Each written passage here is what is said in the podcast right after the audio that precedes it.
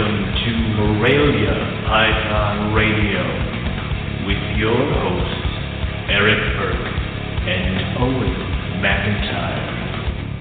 Hello, everybody. Welcome to another episode of Morelia Python Radio. Um, unfortunately, I could not download the clip fast enough to play it, but maybe we could recreate it. Next Recreate week, it, Bill yeah. Stegall's going to be on. Bill Oh, really? you went real high pitched, like Bill Stegall. You know, every once And, in a uh, while I do that, and I kind of am shocked with how high I can get. It's like very out of character for me, but you know, well, yeah. Tonight uh, we're going to be talking to Bill, and apparently he said he hasn't been on since 2013. Is that, is that true? is that accurate, Owen? That can't be accurate. N- Oh, did we wait? Goodness. Did we wait? Did we bring him on after a carpet fest thing? Or no? Wait, I went on their show. Mm, you went and talked to them. Mm, Yeah. Yeah, one of those rare Mm. moments when they actually have a show. Yeah. Oh, Ooh. that is not even right, man.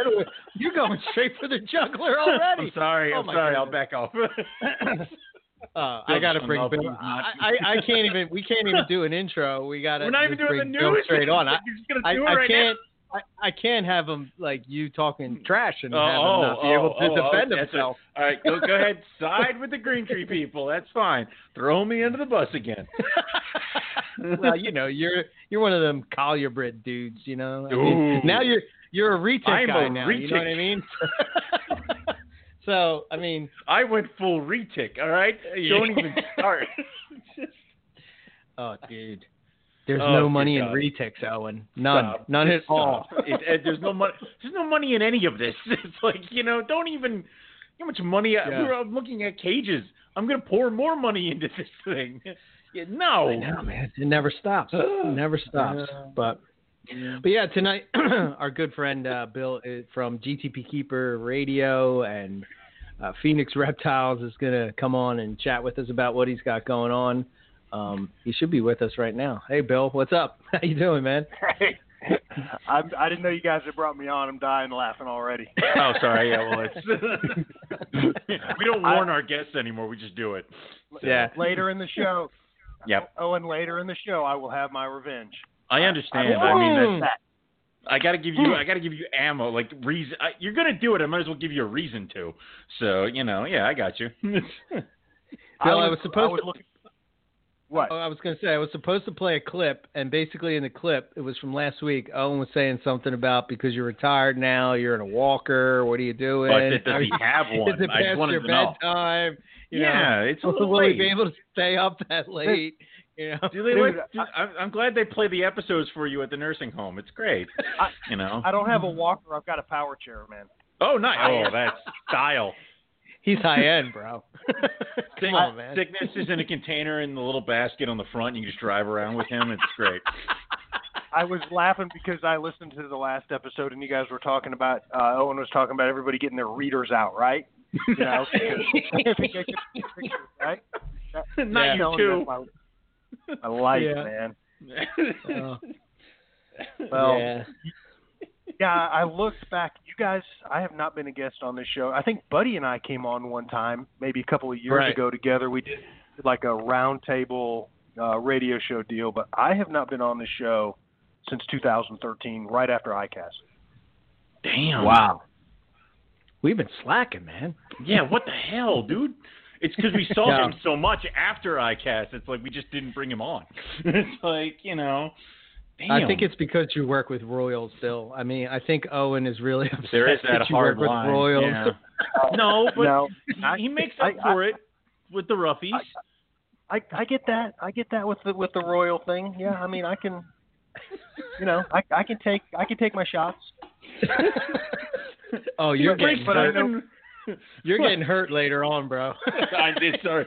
He's coming. I can He's It's coming bad for that you, I man. see the gun. I see the gun being loaded, and I'm like, I'm just still talking. Yeah, so it's okay. Oh um, man.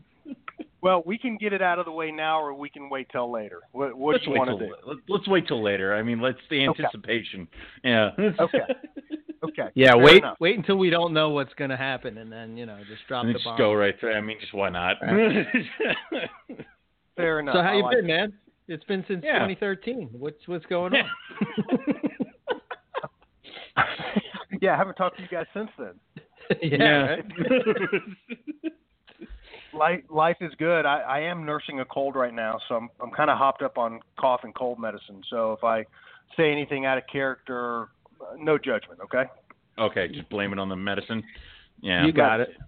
Yeah, I, Me I and have Owen to are chug a hopped bottle up of on some shit, Robitussin. All we have to just get started. we have to start cold medicine. To do this, to do every week, we we are so drugged. Anyway, I mean, things things have been really good. You guys know I retired the end of January, so I'm I'm working on really month three of like just you know enjoying this this phase of my life. It's been great. That's have you awesome, been man. enjoying like the like? I mean, have you been really enjoying the retirement as far as like not having to go to work or the office? And I mean, are you spending more Yeah. time putzing around your snake room? Yeah, a- absolutely. I had uh, gotten really pretty burned out on my on my medical practice.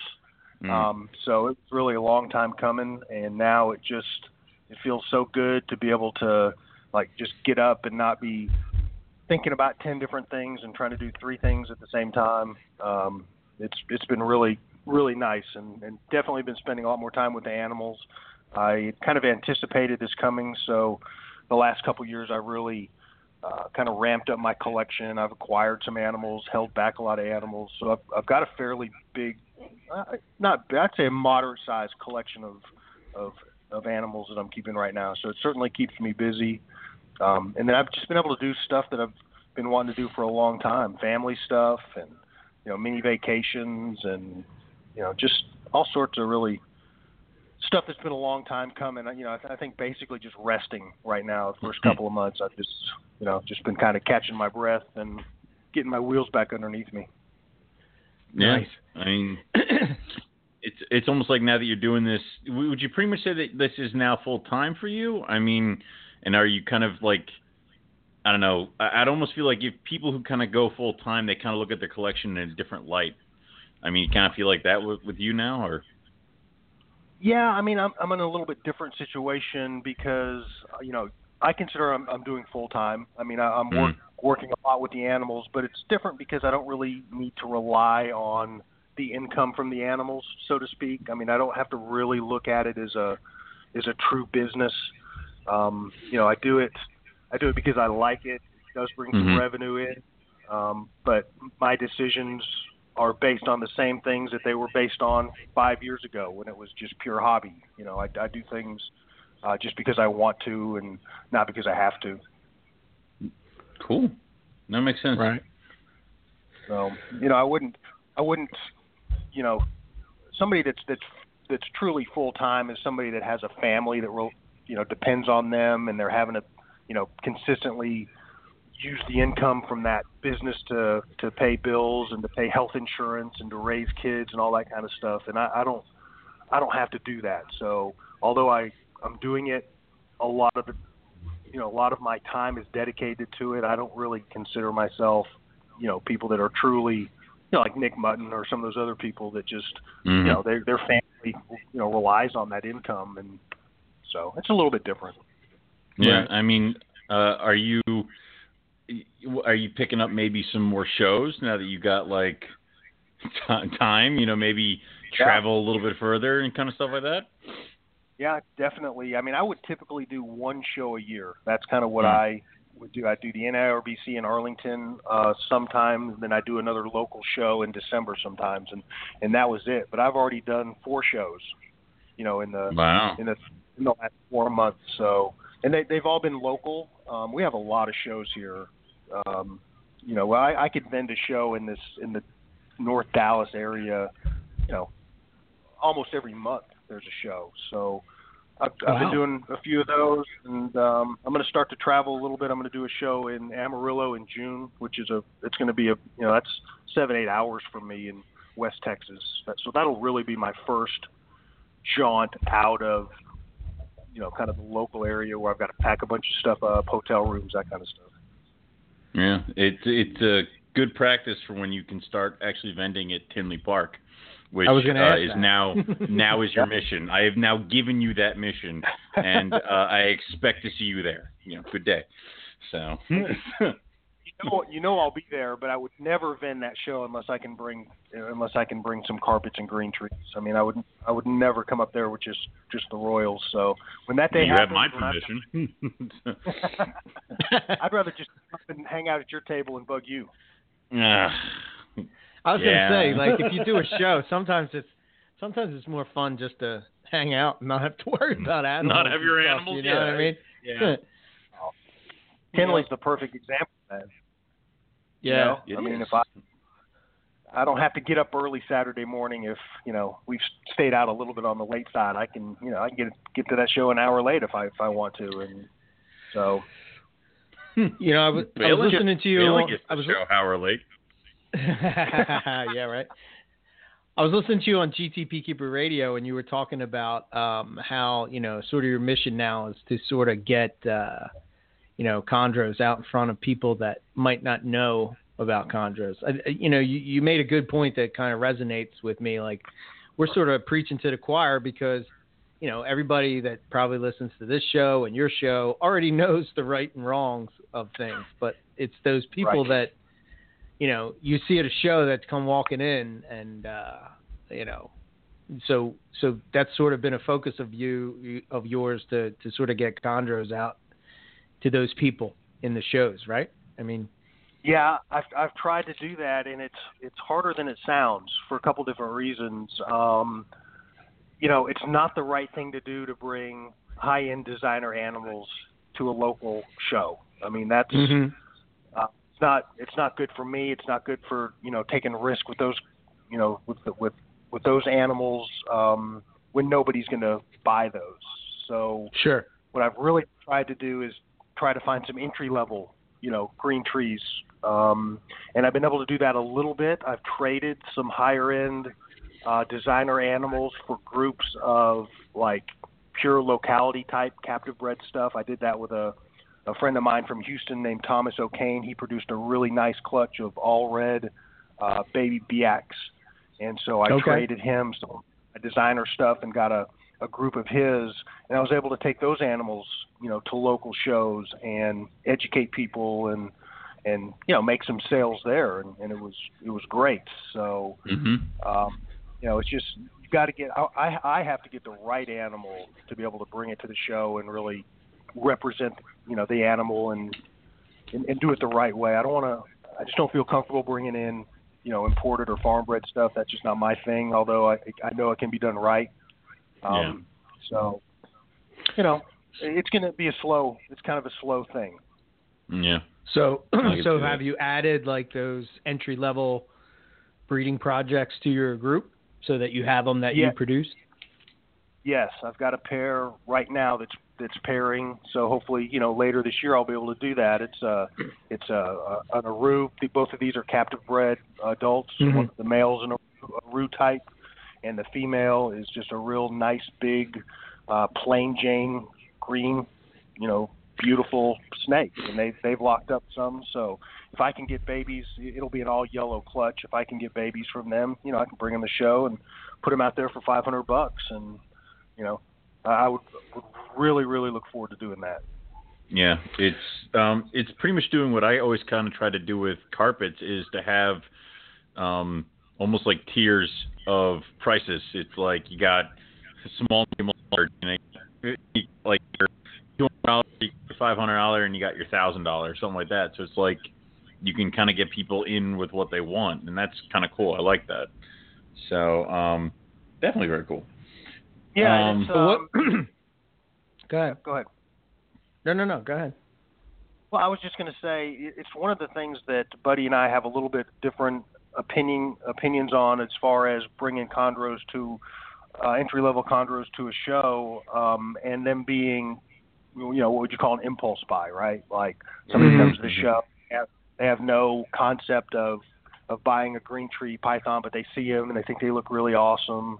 Um, you know, if I can get them, and, and I will usually bring housing also, you know, like Okay. um, a, a tub setup that that is you know just perfect for a green tree with the perches, removable perches, and a heat source and all that. And I feel confident, especially at a local show, I'll sell somebody a five or six hundred dollar entry level green tree. Um, you know, after talking to them for a little bit and making sure they've got just you know some experience. Uh, I don't, I wouldn't sell it as their first reptile. Um, Right. But if you know how to, you know, if you had a, if you know how to kind of mon- monitor heat and you know, and you know how to feed the animal and a few little husbandry things. I I think they can be kind of a an impulse buy as long as you have the right, you know, the right customer and the right customer service behind it and the right animal. Right. Yeah, and, and baby chondros are already going to be at shows that are either going to be imports or something like that. So it's like I'd much rather, if I'm going to take a chance on a chondro, it'd probably be from somebody like you that has taken these babies and had spent time with them and made sure that they are ready to bring to a show.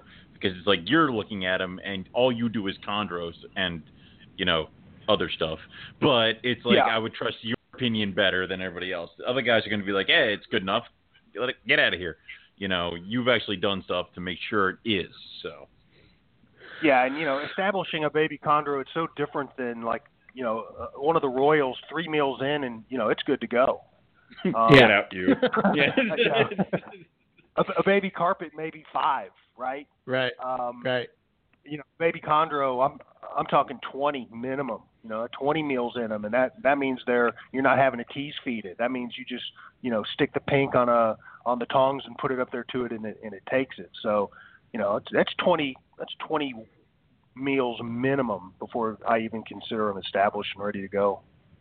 And is that like, do you do like 20 back to back feedings? Like, like, meaning if it skips a meal in between, do you reset the clock and then go from 20 from that one?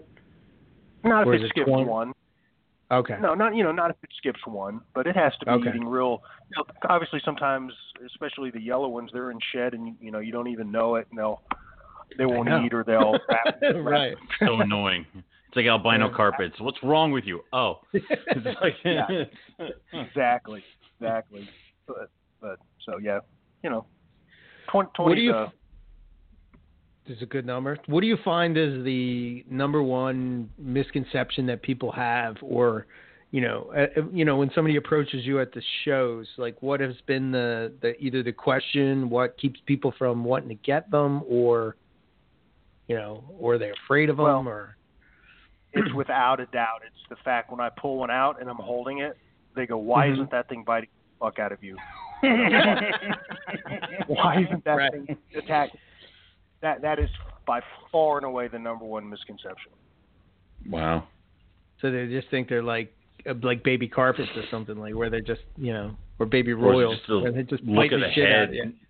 You know, or Yeah, or- everybody always sees the teeth. Like everybody always gets pictures of green tree and emerald teeth. And I mean, Yeah. yeah. Or or you know even the imported Biak locality type. You know, a Mhm. large percent of those are going to try to just bite the crap out of you every time you come close to the door. I mean that's just they're they're def- very defensive. You know they've been plucked out of the wild and they're defensive Right. animals. Um, Yeah. but captive bred stuff is different. And I think, you know, we've had this discussion before, and I know I've had it with Matt Minatola. The farther along these blood pythons, green tree pythons, the more and more generations that are bred in captivity, I think the more docile and calm they become. Oh yeah, without a doubt. You know, I remember Owen will relate to this. He's saying about how his Owen relates are to pretty nothing. chill. But no, I no, they're remember- not. I, I, changed. No, I I, changed my mind. I remember. not. Well, I told you. I told you that pieds were like notorious Oh my for god! being No, well, no. First off, aggressive. they're they're they're they're they they they're they're pissers and they bite. It basically it is a pissed off baby carpet python in a three year old carpet python body, and I don't know what to do Yeah. with it right now. It's just Yeah.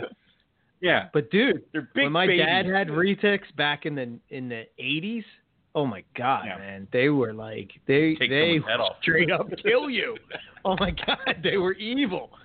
You know, I Yep. remember when Uh. I I got a I I picked up a retic, and my dad's like, "Are you out of your mind?"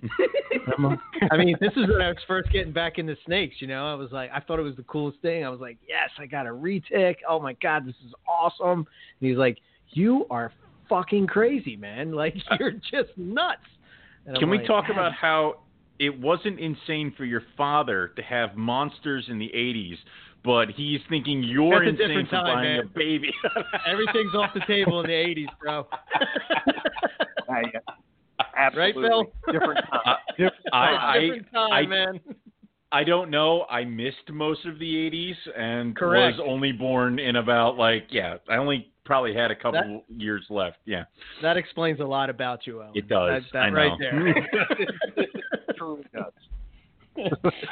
uh, Oh, all right. So here's Anyway. a question. I was thinking, like, so you know, most of us when we travel for reptile shows and everything, you know, we're somewhat, um, you know, making sure that, you know, I mean, I think of like Owen's setup and my setup and Matt's setup and how like, you know, we're just like real particular about how the animals are and that they have heat and all that, and we're dealing with animals that are pretty bulletproof.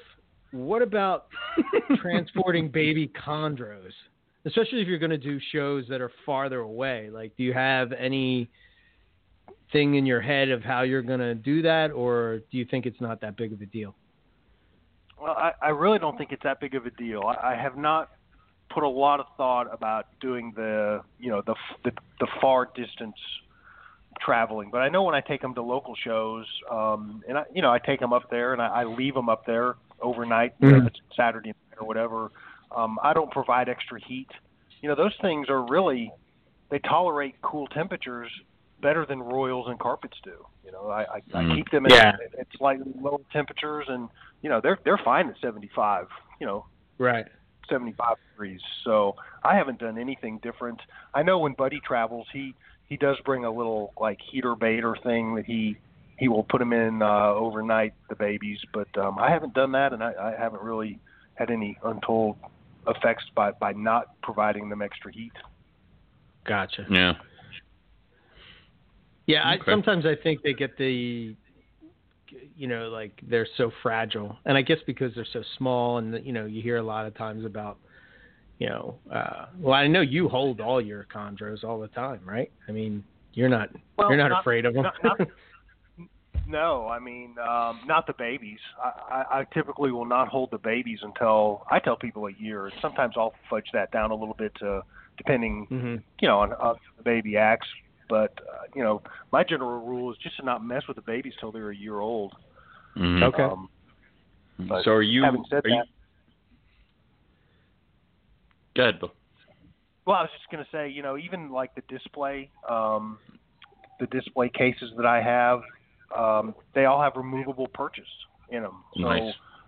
I can just, in you know, I say perch. It's really it's a it's a infant coat hanger, right? That's been cut. Um, Right. That's their perch, and I can take that perch in and out of the display, the arboreal display cage, and if somebody wants to look at it, take it out of it. Um, you know, you take it out and they just sit there. They just sit on their perch like a like a chondro, you know. Yeah. Right. Yeah, that is the that is the beauty of chondros, isn't it? I mean, it just sort of like it doesn't move. sit there on the perch. You know, they're they're they're the easiest. They're the easiest of all the animals that I take care of, like the husbandry. As far as like, you know, you just reach in there and you pull out the paper towel or the puppy pad or whatever substrate you have, and they, you know, you don't have to get the animal out of the cage. You don't have to worry about it striking you. It just puts its head down and basically ignores you. Yeah, Right. I mean, Bill's. I think it, when we know this for a fact because we went down to Bill's, and a ball and a ball python tried to murder you, and then true, I man. got. Yeah, and then I got crapped on by a carpondro. So we both know that this is indeed a fact. That out of Bill's collection, they are the easiest. So, Yeah, Yeah. nobody got bit by a, nobody get bit by a green tree, right? yeah, Uh-uh. no, no, it was the, the ball python that nearly gil- killed him. I mean, Yeah. Eric's small; he needs all his blood. Um, but it's um. All right, Uh, I'm telling you, he's he's, I- he's stacking I, a whole bear. I'm in a feisty mood. Anyway, so he is in a feisty mood. I don't know. that retic no, shit, what's man. wrong with me, the the retic's retic got him all screwed up, man. Oh, God, help me. Anyway, um, Billy, you constantly kind of telling, coaching people, like I, I imagine one of the first things is that you're probably having to repeat yourself for at a show is proper setup and husbandry for anybody who's purchasing a chondro. I mean, do you have a set kind of spiel that you kind of tell them what to do with the baby green tree when they get home? Well, I mean, the first thing I do is I refer them to that husbandry guide that's uh, Mhm. pinned on the MBF, the one that uh, Matt Morris. Um, oh, and who who did he? He and somebody else combined uh, several years ago.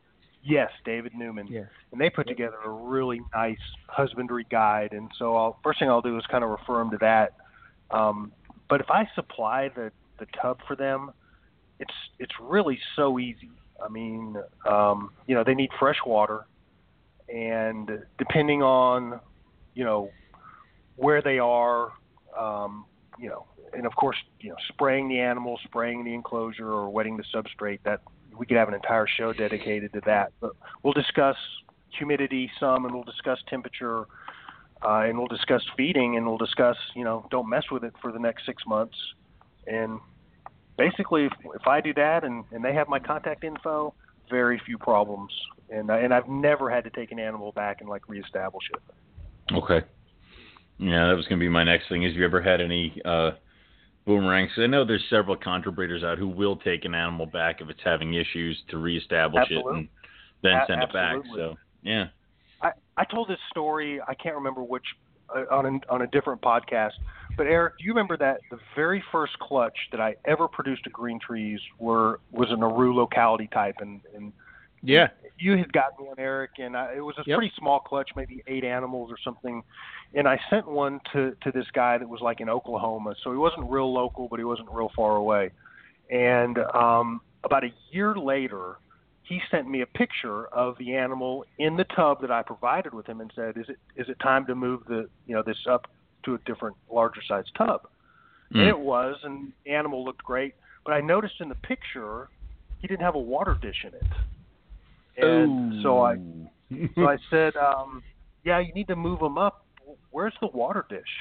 And he goes, "Oh, I, I've never given it water. I I've just spray it a couple times a week. I swear." Because I thought they just drank off their coils.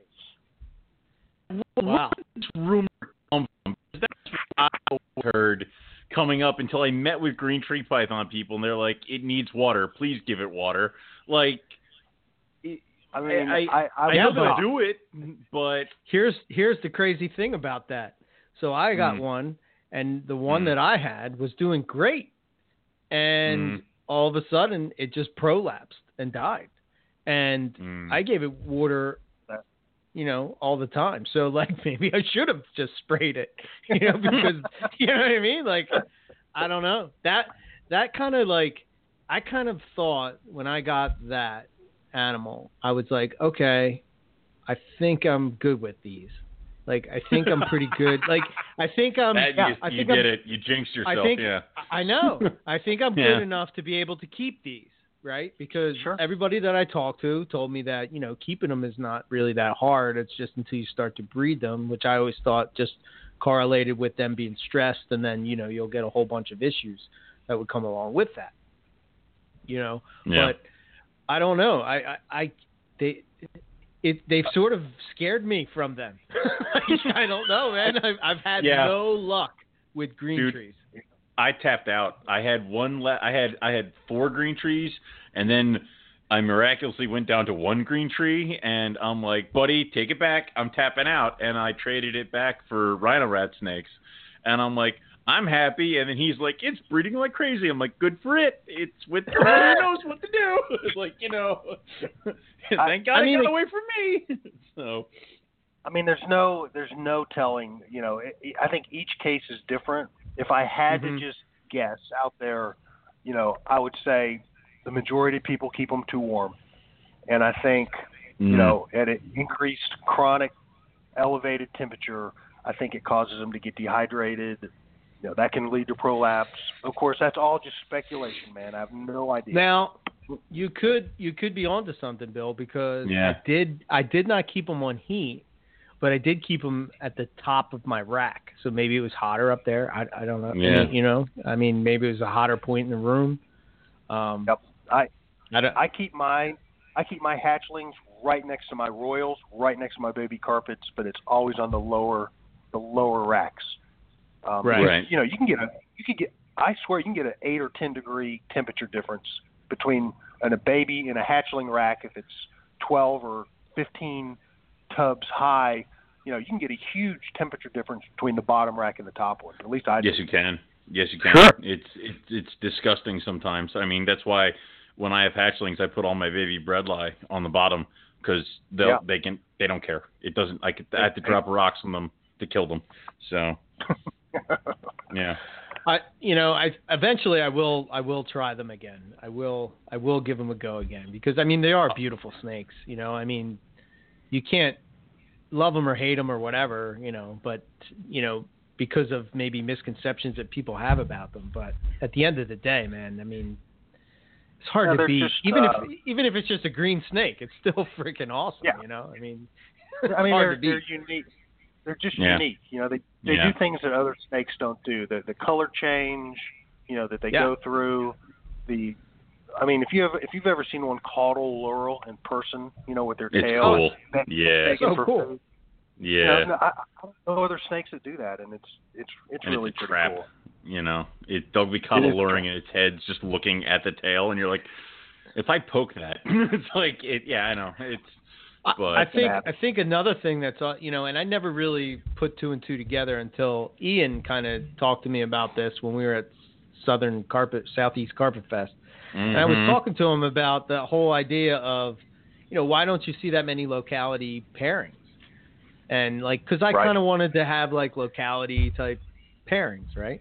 And you know, he said that you know what it is, Eric, is it's just so hard to find, you know, a pair of any particular locality. And then if you do, like you're waiting for a male or a female from whatever, you know, say it's an Aru or whatever, you know, are you going to just hold her till you find an Aru, which who knows when it could be, you know? And Sure. I don't know. I just never thought of it that way. And I'm like, oh, okay, that that makes sense. I just thought that everybody was like anti locality, which wasn't the case at all. Well, maybe some. I- people. I- no, I I- don't know. I don't well, know. no.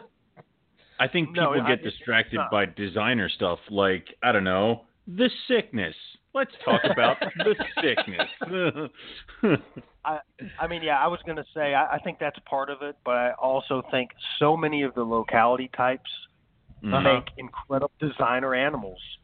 Um, Yeah. And so it's just really hard to justify. I mean, just at least for me. I mean, you guys know me. I'm kind of a Frankenstein anyway, right? Like, Oh Sure. Lord, yeah, yeah. you know, wanting to It's my constant fear that you'll make a battle chondro. It keeps me up at night. So my, constant my fear. Never have to worry about. Never have to worry about that. I, I promise you that. to be the Um, ultimate, but, I'd have know- to piss you off so bad and be the ultimate f you to Owen. I mean, like. There, there will be no rough scale chondros. I, I assure oh, you thank that. God. but you know it's the the designer stuff is just so it, it, appeals to me because you never know what you're going to get with the locality you know you breed Aru to Aru biak to biak um any of the locality types for the most part you know kind of what you're going to get it's it's kind of, it's a lot like you know breeding royals and carpets um you know you're looking to you, you always know the possibilities for the most part, and it's not like Right. that when you start mixing the designer green trees together. Mhm. I mean, what do you think that's from? What do you think is causing such dramatic phenotypes in these animals? Do you think it is like you know, hy- uh, what would you call it? Like hybridization? Do you think it's uh, you know, just these colors clashing together? What what what's the consensus on? Or is it just You know, I- like, it's just Yeah. like uh, Everything's all mixed in, and you'll still get a green snake. It's like, yeah, I got it. right. I mean, I I, I wish I knew. You know, it's I I don't have an answer to the question. It's just poly it's just polygenics at its you know at its greatest, and the majority of the time, like Owen said, you're going to end up with a mostly green snake. And Yeah. Right. when I produce when I produce the sickness, you know, all of the siblings were green snakes with varying degrees of like melanism, like the old school phase, like mite phase, right, where you got a green snake Sure. with some black speckles. But you know, this one snake popped out, you know, the sickness, which Mm. you know was so so unique and and then I I duplicated that pairing uh, last year, and sure enough, another one popped out that was Oh, very very similar to the sickness at that stage of its development, and I think it's I think it's going to look like them. Has it So- done any kind of color change at all? Um, yeah, it's gotten real. It's gotten darker. Oh, Wow. So that's I want to know. one that's the one that I that I've named the plague. nice. I love that. That's uh, that's this. I love that. um, and have you? And has sickness started breeding? Sickness is produced. Yes, sir. Sickness sired the clutch. It's uh, it's been about ten days in the incubator now. There's 17 eggs in there, and he um, he bred that blue cyclops female of mine. Oh, So are you So- It, so we, I mean, you're you're you're you're pretty much retired now. Do you just have a lawn chair set up in front of your incubator and you just stare at them all day? I mean, that's what I would do. It's just I'm, I'm watching them, you know. you know, when I produced the sickness, I was like, all right, this is it. This is the pinnacle of what I ever thought that I could that would come out of a of a green tree breeding project. But when the Mm. sickness then sired successfully sired this clutch, now I'm like, all right, this is like the pinnacle of any kind of breeding project I could do. Well, you know, what do I do next? So I'm just, I I just go in there every day and just like creep in the creep in and just like kind of have my eyes squinted. I don't want to look too hard. Don't make Don't direct eye contact. anything. Yeah. Yeah. Jesus. Look away. I'm very, I'm very superstitious about chondros. I'm not superstitious about anything else in my life, but I'm like superstitious about chondros. I, I always, you know, think the worst is going to happen. Mm. Um, I always just, you know, uh, I, I don't ever, you know, I get all the time. How much are you going to sell those babies for? You know, I don't even think about anything like that. I just, Mm. I say a little prayer to Rico, and I just go, whatever's going to happen is going to happen, and let's let's try to make it one more day. Well, I imagine you said you said how many eggs are in the incubator from sickness? Seventeen. Seven, 17. 17. I imagine you're going to go full Burke on those, and you're just going to keep them all, right? yes. Absolutely, every single one of those will be held onto until they start their color change, which is, Right. that's very unusual. I have always released the vast majority of the animals that I've produced. Um, you know, once they're established and, and ready, and that is that's burned me. It it burned Mm. me um, on a clutch that I produced not last year but the year before. Uh, I ended up holding back six or seven animals, and the ones that I released turned out to be, you know, the, the stars of, of the clutch so far. So, but Damn it. it is what it is. Yeah, I mean, Yeah, it, it there's is. such a there's such a unique species in a couple of reasons, right? Especially when you're talking about the reptile hobby. You you can't sex them at currently, you know. No. maybe Safe- maybe in a safe- couple of years when they do that shed thing, you know. oh um, yeah, I mean that'd be that awesome. that might that'll change the game, but like you Mhm. can't sex them. You don't know what it's going to turn out like, you know. So you're taking a gamble Mhm. if you sell any of them at all because that one could be the sickness. Um, Yep. You know, and like you you would ne- like like you would never sell royal python and say like nope don't know what the sex is I don't know what kind of morph it is good it luck could bro turn into whatever. and nobody's gonna throw like "Hey, just take my money you know they're not gonna Yeah. throw it at you and but with chondros they will you know Also, it's, uh, like, could you could you imagine if I sold a carpet python telling you that in a year or so it's going to turn yellow and then it doesn't? I mean, yeah you you It's did that to me to Yeah. you it's Yeah. different. I mean, that's, yeah let's be honest here. But it's like it, it like I can sit there and I can show you these two great parents, and then if you take it and it doesn't turn out to be anything like that, you're going to come asking questions. Where green tree people sometimes just be like, oh well, this one turned green. shoot. Yeah, It's yeah. like they're not going like you sold me a baby from not those parents. It's like nobody ever. I never hear that kind of stuff. So yeah, Right. I mean, I think there is a, uh, you know, most people, and if they don't know, I certainly tell them. Uh, there, of course, there's no guarantee what this animal is going to look like. But even in the worst case scenario, if it turns out to, to be a pretty green animal, you know, you still got great lineage in the animal, and hmm you know, there there's still, uh, you know, I think there's a really really good chance of a green animal that has high, let's say, blue lineage, producing blue babies. I mean, I think that is a, you know, I mean, I think that's been proven over and over again. And I've got, I've got an example um, of a of a green female that came from a, a legendary blue line animal called Blue Deuce. That I think Tim Okay. Morris either either produced or or had for a long time. And this this snake was green as could be, um, but I bred it to another animal that had some blue lineage, and I've kept a couple of the babies, and uh, they're they're stunning. They're not green. So Oh. Right. Hmm. so I think there's you know I think you have that in there as well. Bill, So how does- many how many really cool chondros are you sitting on that you're not showing people? Because uh, you know, first we get the plague. now That's we why got the Southern ones. Carpet Fest that's been I canceled. mean, they don't want to see yeah, uh, like Mr. what Fra- there is a Mr. Frankenstein's conspiracy lair. theory. what is going on here? I mean, my You're God, not- sir. You're just not looking at the right places, man. oh, oh, okay. You got to follow me on Instagram or something. I don't know. I mean, I I share everything that I have here, including I don't the know, plague. maybe- I- Maybe listen to GTP I- Keeper Radio once in a while. You know. Oh, well, I hell, mean, man? whoa now. Oh, we, only, we, only, we only do it. We only do it once in a while. So. Yeah, once- I mean, yeah, come well, on, you man. know, ev it's every you know lunar eclipse. There's a episode. I mean, that's Do it when you're doing your taxes every quarter. Come on, man. No, no, a little more than that.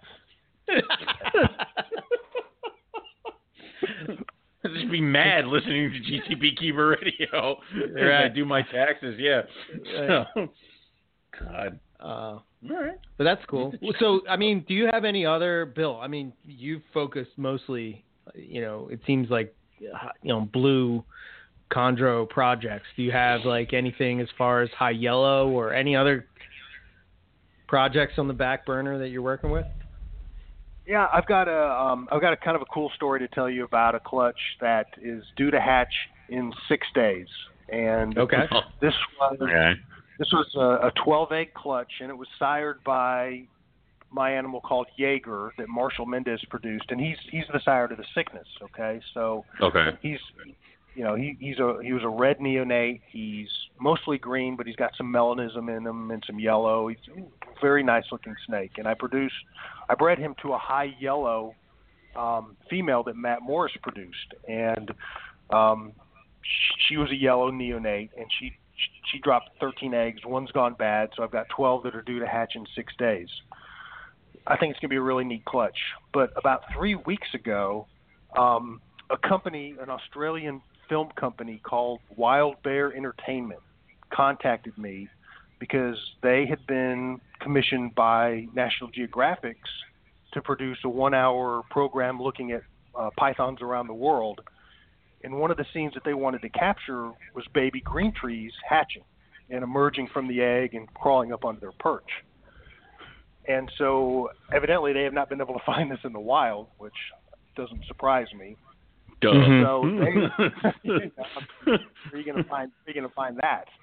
yeah. So they are going to send a National Geographic photographer down next week from Washington D.C. and he is going to set up a uh, naturalistic stage here, and he's going to film the hatching Oh, that's and emerging of baby green tree. Is is that cool? That is That's so freaking cool. awesome. so cool. Wow. You know, now Yeah. the stock footage of your baby green trees hatching from python eggs is going to be used in every single like National Geographic snake thing from now till the end of time. It's like Wow, we'll that's see badass, constant bill hatchings. Yeah, that's awesome. it's going to be so cool. I can't wait to see what he does. I talked to him on the phone a couple of days ago, and um, you know he's he's going to just basically set up a stage and um, you know, he goes like, "Is there a Home Depot close to you?" I go, "Yeah, there's a Home Depot." And he goes, "All right, I can get everything I need there." You know, plants and moss and, and I'm like, "What? You don't want to film them coming out of a plastic tub and perching on coat hangers? You know, Yeah, what's up with that? not good enough for No. you, huh?" No, You know. no. Attenborough's Oh, that's voice. so cool, like, man. And they climb on coat hangers in the wild. It's like, yeah, it's good. you know, perfect. As the baby So I think green that that, tree that should emerges. Really emerging, emerges. yes. Finds Yes. finds its coat hanger and then lives Yeah. there. It's like, yay! It struggles to climb up the branch. Struggle. That's just, Suspense is a gonna be pink great. Head. That's just Yeah. a pink head right off the tongs. yeah. the wild the wild tong plant. Yeah. That's so So, cool, like, I'm- man. I'm- oh, that's awesome. that is awesome. So I'm, I'm trying to like get the logistics from this guy. I'm saying, listen, you know, the, like when this thing pips, it could take like three days for it to come out of the egg, right? And one of them might pip one day, and a couple days later, some other is going to pip. And he goes, he goes, oh, I don't care, I'll stay there the whole time. You know, Oh wow. this, this guy's like used to laying in some termite mound in Africa. You know, so This is so much better. Yeah. so much better. I got a TV in there and everything. I'm at Yeah, Casa Stegall house. I'm good. Yeah. With the was- Ste- Stegall compound. Yeah. You've been there. You've been there. You know. hell, yeah. Yeah. You get, you get Yeah. manned up at night. What, what do? What the heck, man? Passed me No, a beer is- when I uh, watched this uh, snake come out of the egg. That's that's living the Yeah. dream, man. Well, I mean, Uh, are are they going to wait? Are you going to wait until they start? Like, is one going to pip, and that's when you're going to settle this up and just kind of wait? I mean, okay. Yeah, we we got a few of the logistics to work out, but basically I'll wait till one pips, and then I'll I'll give them 24 hours um, for others to to pip on their own. But I told them after 24 hours I'll I'll make little slits in the egg, but I still think I could even do that and just kind of rotate the egg so you can't see the slit, and they'd still you know would come out of the egg and it looked somewhat naturalistic. You know, you're not going to have a, a, a mother green tree foiled on them. You know, Right. So, right. but but That's it is awesome, what it man. is, and yeah, I think I think it'll be cool. Yeah, they'll be edit. That- they'll that will they'll cool. edit. They'll be able to edit that around, and next thing you know, it'll look like uh, you know Papua New Guinea somewhere. You know. yeah, you know, I put some background noises in, and uh, you know, Yeah. Yeah. yeah, Good to go. Yeah. Bill, just Um, walk around with that mud mask that Ari made you, and then you can be Yeah. in it too. Yeah. See, yeah. now I'm helping. Yeah. Oh no, an indigenous person has found the green trees. Like, yeah, just it's done. Make a couple clicks, you'll be good to go. Um, and we need to move on quickly because it's just Yes. getting off hand. yes.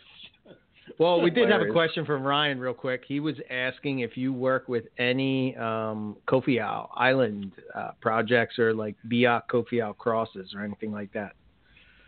I do not have anything in that. I I obtained uh, on a trade a baby that's 75% Kofiau uh, from Drew Russell, um, but he's he's a yearling, still hasn't even started to change. But that's the only Kofiau blood I have in any of my collection. I do have a really cool um, Biak Merauke cross that did that Mhm. was one of the generations from Bushmaster that's five years old, and that thing looks Kofiau. I mean, it is bright yellow, but um, but Wow. but no, I, I know very few people that work or, or have those animals. I know Forrest does and Chuck Vogel, um, but they seem to be a pretty pretty rare locality type. Yeah. Okay. Yeah, I was talking to uh, to Chuck about it and at Southeast Carpet Fest, and um, you know, asking him how it was going and all, and he said everything was going good and whatnot. And I was telling, I hope he checked it out, but uh, he, I was telling him about that. He was saying about how you couldn't find any chondros on Kofiau, and I was like, yeah, that's sort of what um, uh, Daniel Natouche was saying. And he Yeah, said he couldn't yeah. find them, but when um, Dan Mullery went, he found them, you know, from DM Exotics. He found them sitting on a twig, you know. Yeah, I saw Um, that I saw that video, but I'd I'd forgotten that was from that was that was on Kofiau that you found that. Yeah, yeah. Yeah, Yeah. And it, it was course green. It was of course all. it was green. Yeah, it's green. Yeah. Unless he pulled one of those Nat Geo uh, moves or something. Yeah, like I mean, that, how do we- just went to- now you now we don't know anything anymore. Maybe it was in his yard and we don't even know. You know what I mean? Yeah. He tosses it on the ground. Oh my God! Look, it's like yeah, no, it's That's funny. So, so I mean, you know, I remember listening to you at the beginning of GT Keeper Radio, and you saying about how, you know, um, I guess your lack of experience, I guess, with the with chondros, and and now you seem to be, you know, you seem to have found your groove, uh, and you're you're producing them every year. What do you what do you what do you contribute your success to? What do you think is, you know, made you uh, be successful with the species? Yeah, that's um, you know, as you alluded to, that's the whole reason that Buddy even asked me to be a co-host of GTP GTP Keeper Radio because he wanted to bring somebody on who didn't have very much experience because he thought that I would be able to, you know, ask the guests questions that were so not beneath him, but he wouldn't even think of because he'd been doing it for so long.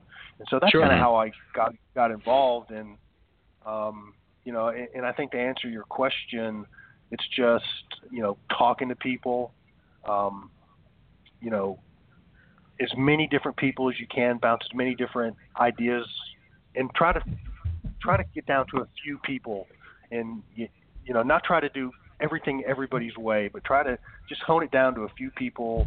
Um, it- the best thing is to find people in your area, you know, that Mhm. that are working the same, you know, geographic and temperature and seasonal um, zones that you are.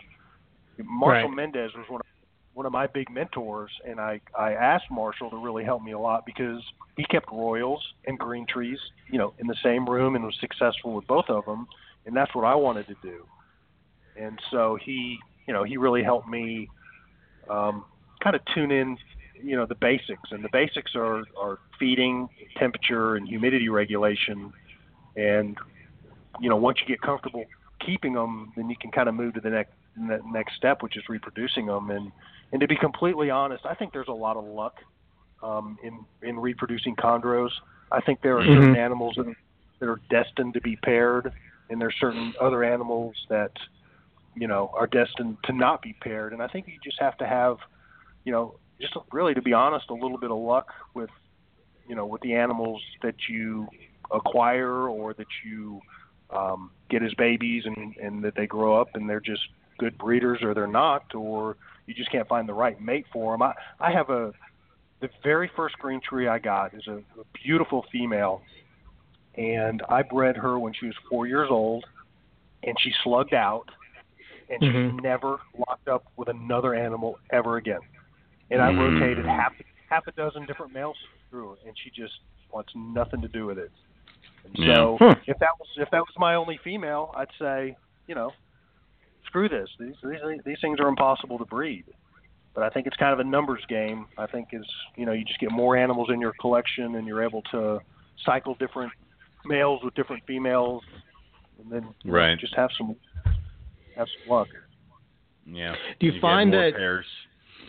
do you find that because you've worked with the Royals that you know they seem to be uh, anti-season?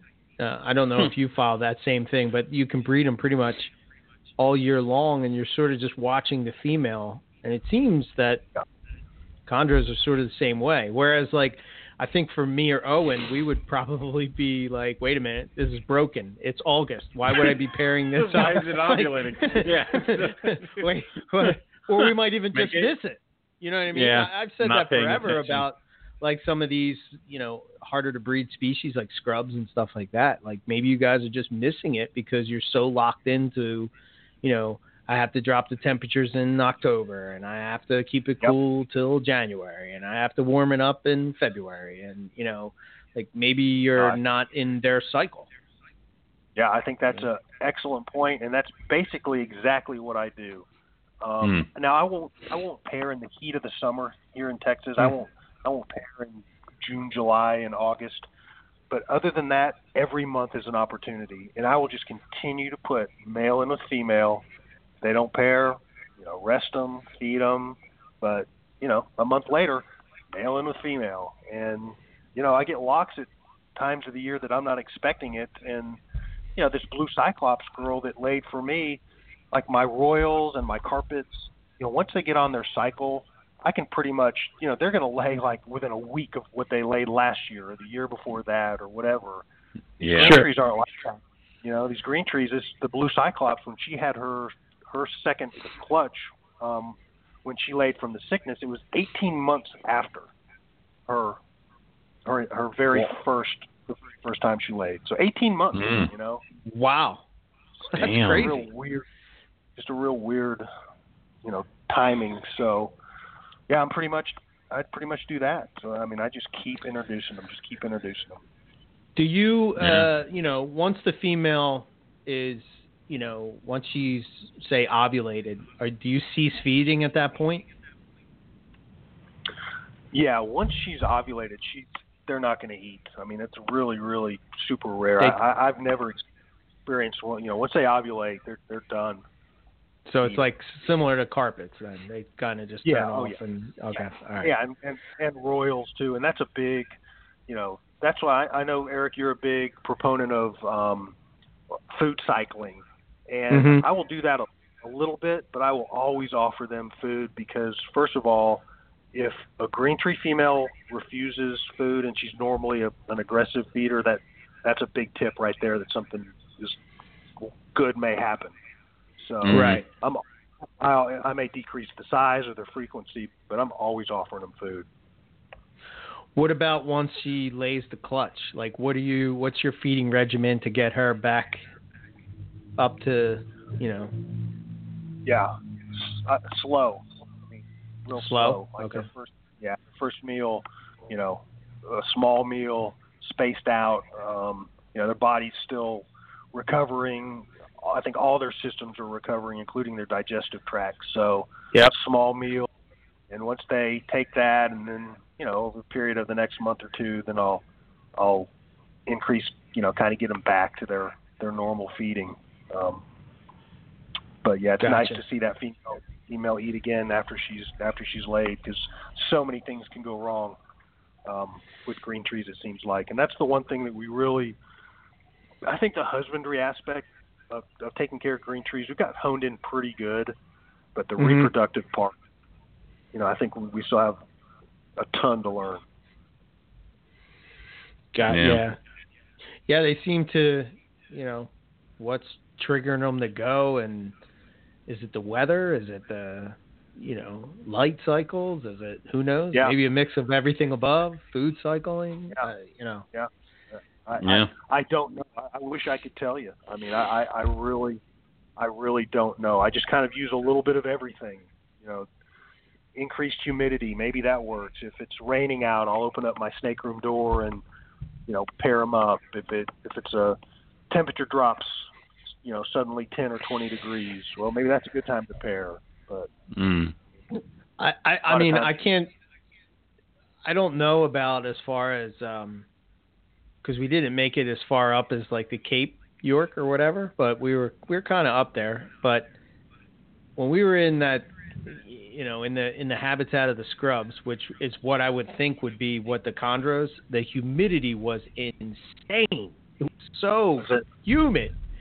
Oh my god! So I I would imagine that it somehow has to affect them. Like, I, I never thought about this, but today I was in my sn- so today we had temperatures here. Uh, what was it like? Close to 80, maybe. Yeah, it was 80 inside my house. Yeah. Right. Yeah. So it's like Yeah. 80 degrees here. And what I never know, I never noticed this. I don't know why, but I went into my snake room, and typically during the winter I'll put on a humidifier from time to time. But when I went in there to, today, I was like, oh my god, it's so humid in this room.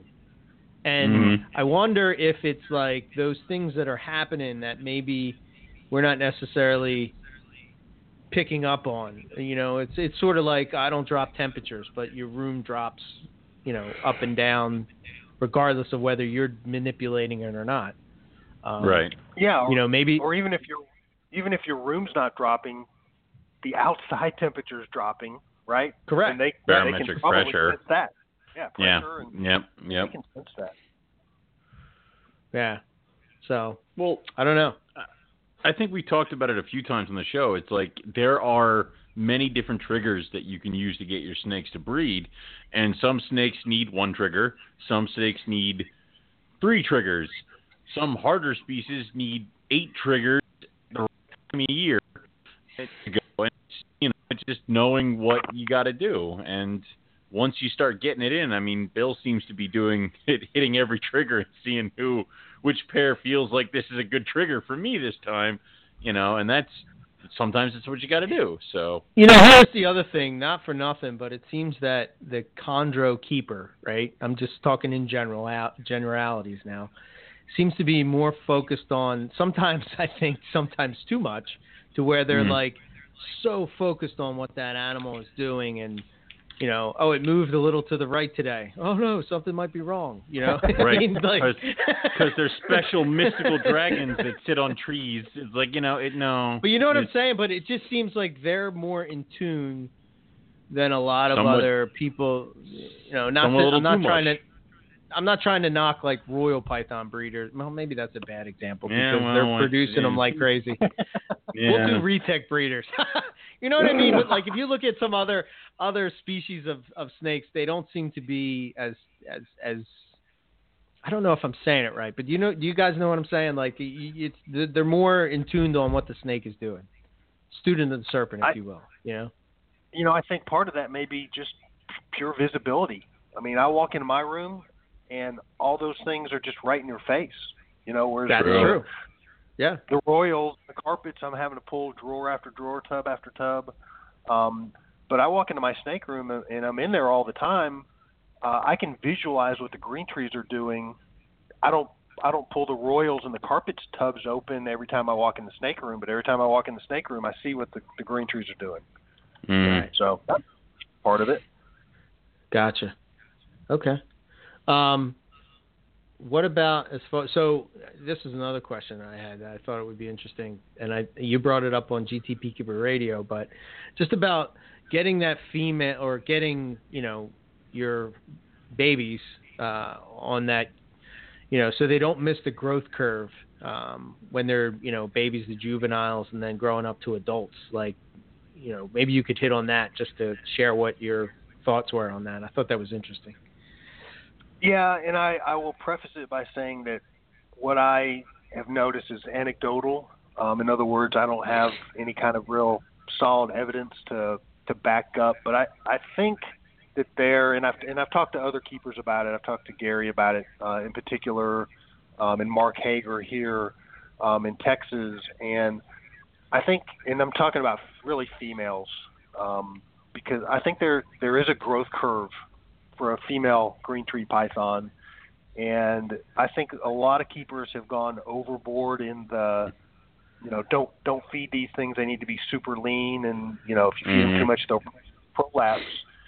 And I think there's a growth curve with these things. You know, that 18 month to three year period where, particularly females, that if you deprive them of of food, not deprive them, that's not the right word, but if you if you don't give them adequate nutrition, that they can get kind of a stunted um, appearance as an adult or you know become very small adults which you know we we all know in the wild they they typically are very small um, mm. smaller than they are in captive collections but that doesn't necessarily translate to better reproductive habits in captivity so i like to give particularly my females that chance to show you know are, they are they going to be a big female or are they going to be a small female and a lot right. of that is dictated by, by genetics, of course. Um, but as long as they're not obese, I want to give them that chance to become, you know, robust females. Yeah. And then, and then once they do reach that female, that five-year female size, then they require, you know, very little um, food to maintain that size. So that's right. You know, that's just my thought and and I, I and I say that because the classic example is is I acquired an animal um, a year ago, and it was an animal that I had actually I wanted to try the importing Bushmaster thing because I wanted right. to learn. Just, just you know, I, I I didn't want to ever talk about something that I hadn't personally experienced. So I imported a group of animals from Bushmaster. They Mhm. came in. Uh, I got them established, took them to the vet, got them treated, estab- you know, reestablished them, kind of like Harlan and, and Ryan Burke do. And then I, I resold them. And um, about a year ago, a, a guy had bought one of these animals, and after he bought it, when it was about 18 months old, he brought it back to me to sex it, and I sexed it as a male. And um, we talked about, you know, keeping the male small, lean, thin, and so he fed it appropriately, and he needed to sell the animal. Long story short, and so about six months ago, I, I reacquired the animal from him, and it looked like a, a it was five years old. It looked like a small male. Mhm. Well, I had at the time when I got it, I reprobed it, and it it turned out that it, it was female. okay. Um, but now I've got a very small five-year-old female. You know, he'd done everything right. He kept it small. He, he'd fed it like I would feed a male. Um, but as I've tried to put size on her, it just is not. It has not worked out. I mean, she's she's just going to be a 400 or 450 gram female, and maybe I'll be able to breed her, and maybe I won't. You know. Um, Right. yeah. I mean, so, honestly, I've kind of run into that same thing with carpets. Is that I've had, you know, one that I thought was a female turn out to be a male, and then I'm like, oh crap, it's now a monster, and it's a, monster, male, yeah. and yeah, and I'll never find anything to breed it to. And I've Yeah. also had the reverse where one that, you know, uh, was the other way around, where now I have this really small female, you know, and it's like I, I got to try to get you up to size, and you can pump food into it. It just it won't get any bigger. It'll just get fat. So Yeah, it's like exactly. okay, you know. Yeah, I mean, if with a little bit of experience, you know the difference between an obese green tree and a robust green tree. You know, Yeah, Right. it's that's not rocket science. So- yeah. Fat snakes But don't can- breed either. So well, right, exactly. Your your uh, example about the male that you know you turned into a monster male. You know, he's probably not going to breed as a as a as a big old robust monstrous male carpet python. the I have I have a six foot male carpet python, and the only thing he can breed to is my seven foot female carpet python. Anything else, it's a no go. So it's like, well, I guess you two are paired up for the rest of your lives. So yeah, um, that's why we're, we're following the Eric Burke method of keeping things tinier. So you know, Hobbit size. hobbit sized carpets. That's all we Yeah, want now. yeah. I've changed. Yeah. I learned. Um, I mean, Bill, you you're kind of talking about all these projects and all these other. Are you adding to the Chondro projects? Like, are you actively hunting something, or are you just kind of seeing wherever your fancy takes you or what appears in front of you?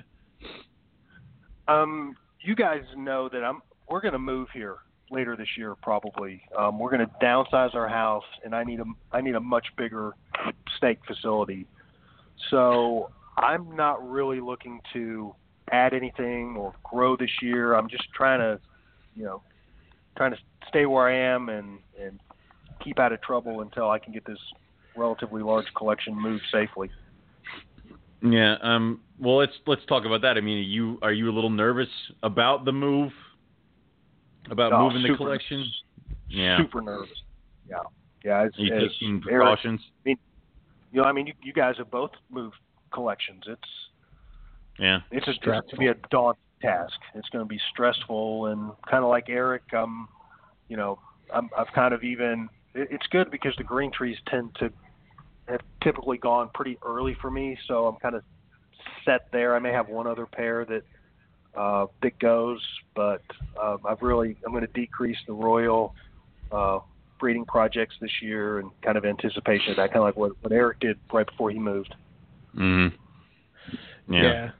That was the best Mm. decision I made because the next year I had 14 clutches. So Yeah. Um, uh, the only advice I can give you is don't move during a snowstorm like I did because that is not yeah. it's not helpful. It's not good. It's a lot. Yeah. It's a lot less likely in Texas. You don't know. happen. It'll be like you'll Yeah. have that. It would just be for you that freakish snowstorm over Dallas. It's like why? Um, but I, I mean, and of course now we're talking about you. You're moving. I mean, does this mean you get to design a brand new snake building? I mean, how fun Absolutely. is that? Like- Nice. I can't wait. Absolutely, I can't can't wait. I've already got a few things kind of like penciled in that I just, you know, I just can't wait to have. Um, you know, looking at looking at Eric's place, you know, I just want like a massive sink. You know, like one of those yeah, just, just huge sink. You know, big old industrial dishwasher and mm. tons of electrical outlets that aren't, you know, six inches above the ground. I just I just imagine Kim's like, "What kind of color do you want the kitchen?" You're like, "Huh? What? Yeah, whatever." It's like you know, it, that doesn't matter. It's human parts. It's like yeah. Exactly. I'm yeah, I'm going to be very focused on that room. The other thing I'm going to do, I'm going to put a separate quarantine room. I'm going to build yes, kind of a room inside a room. Room inside That's a room. that's awesome. smart. yeah, Yeah. You know, the Cool. doing these shows, I, I I always quarantine stuff when I when I come back from shows, and it sure would be nice not to have to do that inside the house. yeah. I mean, and that that's kind of one of those things that we all need to definitely think about because I mean, it's it, it- how many people get burned for not quarantining or something like that. I mean, mites are just probably the least of the worries that we have to think about coming back from shows. Yeah, but it's it's the thing. Mites are the thing that I think of most often. Um, yeah. hand sanitizer, you know, of course, if anybody wants to handle an animal, they get hand sanitizer before. I think that helps some, but I don't know if that kills mites. Um, yeah. you know, mites are the thing that I worry about the most at shows. Yeah, I mean, how do you know if a mite phase green tree has mites? I mean, is is it difficult? I mean, does it just look Never- normal? I- I I- mean, well, yeah. I will tell you one. I will tell you one thing, and Christian Stewart told me this. Um, he has only ever seen a green tree soak itself in its water dish if it's had mites. Oh, That's the only oh, time he's, he's ever seen green trees um, soak is if they've had mites. So yeah. I always kind of keep that in mind. And even if they're too hot, they'll ground themselves, but they rarely, rarely, rarely get, Get in in that water water. dish. They have mites. So All right, we need to change the topic because I'm getting yeah. mites, um, You get- mites are gross. you yeah. Getting itchy. Um, yeah. Take off and you get from orbit. Only way to be sure. So. So yep. let's let's talk about the another Morelia in your collection, uh, rough scales. How are they doing? Thank How's you. Well, that, hello. I'm back now. uh, I knew you were So, come back after them. Yeah. Yeah. I love the rough scales. They're doing great, but they are frustrating the shit out of me. How so? Breeding them? Well, well, I'll I'll I'll put it to you this way. I have named Yeah. my my male Owen.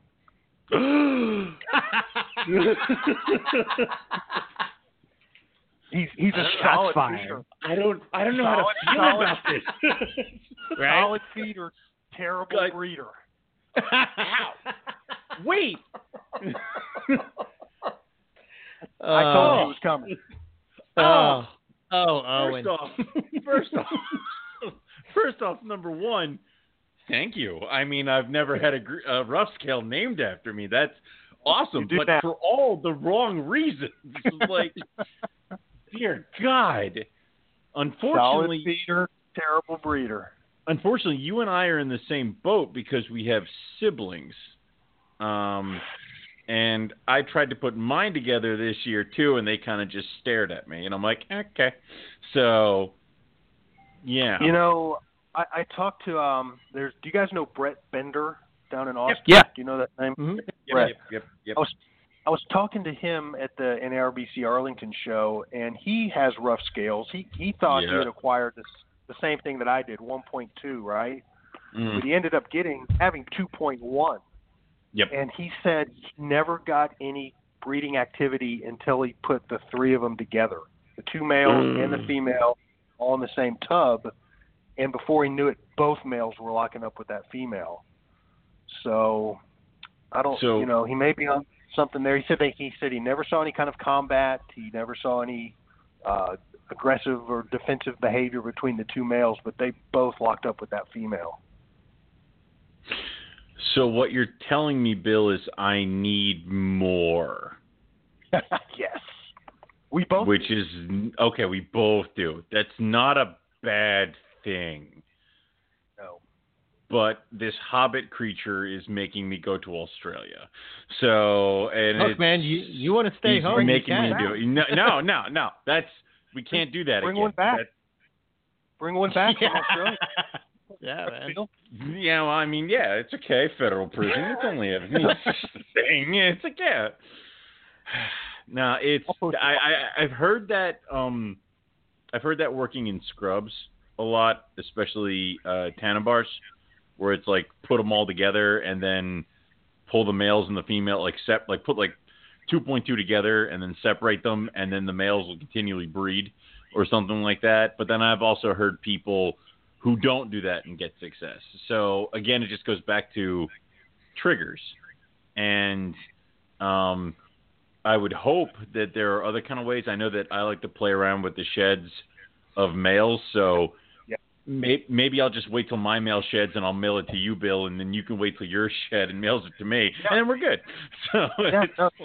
No, definitely. I mean, and that's exactly what I talked to Brett about doing. Um, is getting you know him to him to send me some male sheds. I I think I've kind of missed it, and you know maybe I'm wrong, but I I would tend to want to breed. I think I've kind of missed the window uh, Mm. for this year. I think I'll Mhm. probably just let them chill the rest of the year, and, and then maybe when the temps cool again this fall and winter, uh, try again. Um, Yeah. Uh, I- I thought I was in some trouble when my female was off f- food, and she after I paired them together, nothing happened. I separated them. She nailed a rat like last week harder than I've ever seen her like nail one before. So I'm like, okay, did you cycle yourself? Did I miss it? What are we doing here? So I don't know. I mean, but you never saw any locks. No, nothing. They weren't even near each other. One was up high, one was down low. It was yeah, no.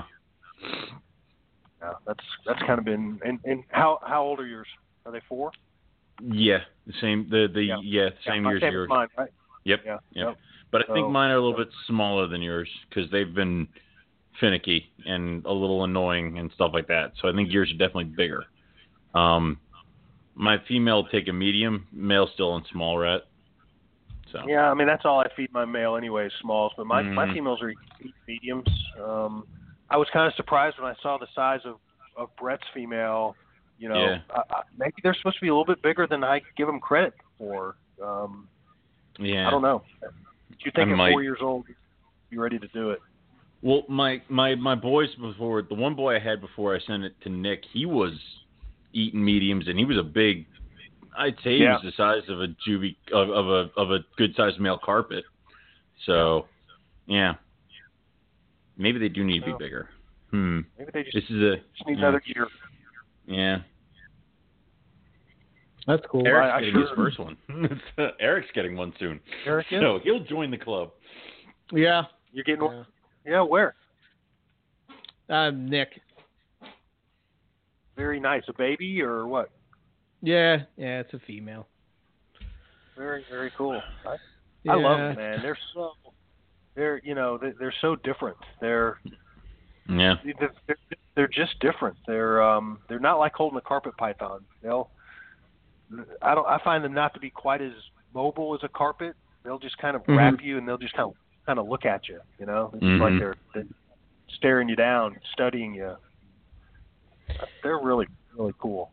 And not aggressive in hand either. Like I've never had one double back and like bite me on the forearm like a white lip. You know, they just want to chill. So Yeah, never even had any kind of uh, sign that they would e- ever try to do that. Any of mine and I, mhm. they're they're just super chill.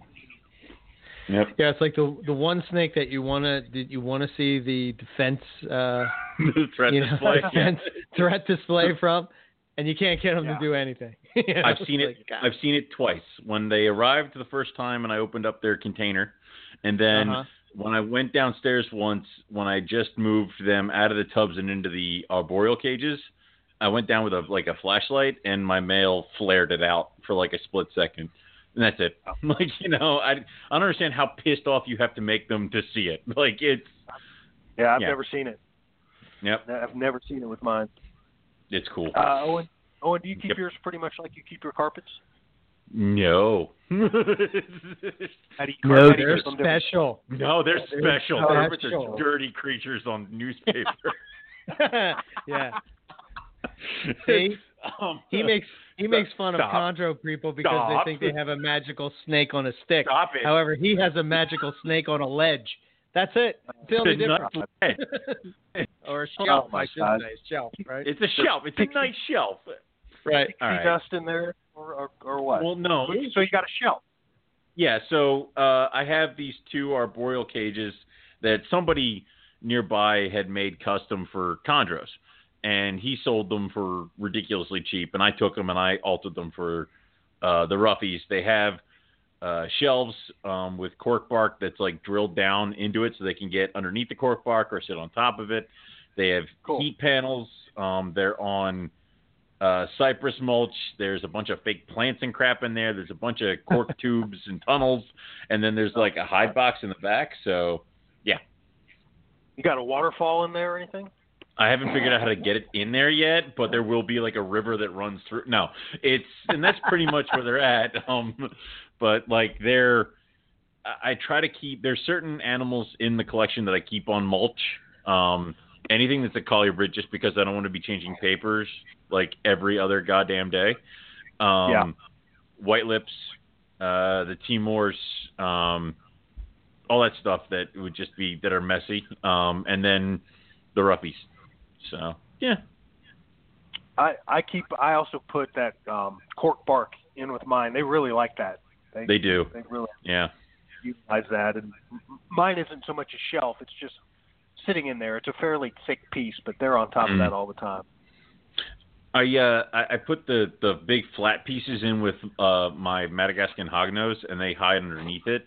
And then so do my uh blue beauty snakes. They do the same thing too in there. So cork bark like slab is my new favorite thing for colubrids and stuff like that. Um. The the roughies on the shelf, they'll sit on top of the tube or inside of it, and that's how I kind of know that they're hunting because they'll start kind of almost hanging down, looking around down on the floor. Um, Yeah. So that's usually better for that. I I experimented with putting like some uh, chondro perches in with mine, and they didn't utilize them. Um, Mm-hmm. No. they just didn't utilize them. They they would occasionally drape over them, but I found they liked the shelf better. They they don't like because I found that out with when I got my first pair, and I tried putting chondro perches in there, and they didn't use them at all. And I talked with Julie, and she had some, and she said that they like larger, thicker things. So I used to have those grapevines in with them when they were tiny, and they Yeah. wouldn't sit on the thin parts, but they would kind of coil around the big thick parts. So the shelf they definitely use it because they'll be up on top of it and they can kind of just coil up and around and that's what they want. And i kind of have gotten away from cork tubes because they'll jam themselves in the tube and then they kind of get a little afraid when you go to feed them. They'll kind of just kind of hide themselves in the tube and then they'll never Oh. come out and you'll miss the feeding. So i like having big flat pieces of cork in there or big round tubes where it's kind of easy for them to slide through um, but yeah, that, that I love the cork stuff. It's really working well. And I mean, my buddy does monitors and he burns through cork tubes because they'll just his monitors will just break them apart, rip them apart, and he'll just get rid of them. So I just scoop them up after he's done and into into various snake cages. So yeah, You know, I've never I've never had one of mine have like a bad shed. I mean, No. they always just seem to shed perfect. They don't really require high humidity. Mm-mm. Um, and just have good sheds. They, they seem real. They're they're real low maintenance. They are, and I have like small water bowls in there, and you know I've never like noticed like dirt or anything. Every once in a while, like my Madagascan Yeah. hogs will cruise through the water and it's dirty, and I have to throw it out. It's never dirty with them. It just gets swapped out on the normal stuff, and uh, Yep. up Yeah, until same here, recently, right? I never had a problem feeding them either, and you know the, that's why when the female went off, I'm like, "What's up with you?" So, but back at it now. So we'll see. What what about your What about your temps? What do you what do you Uh, keep that heat pan- the heat panel gets up to 86 during the day, and then they have a night drop. They're the only ones that have like a night drop throughout constant.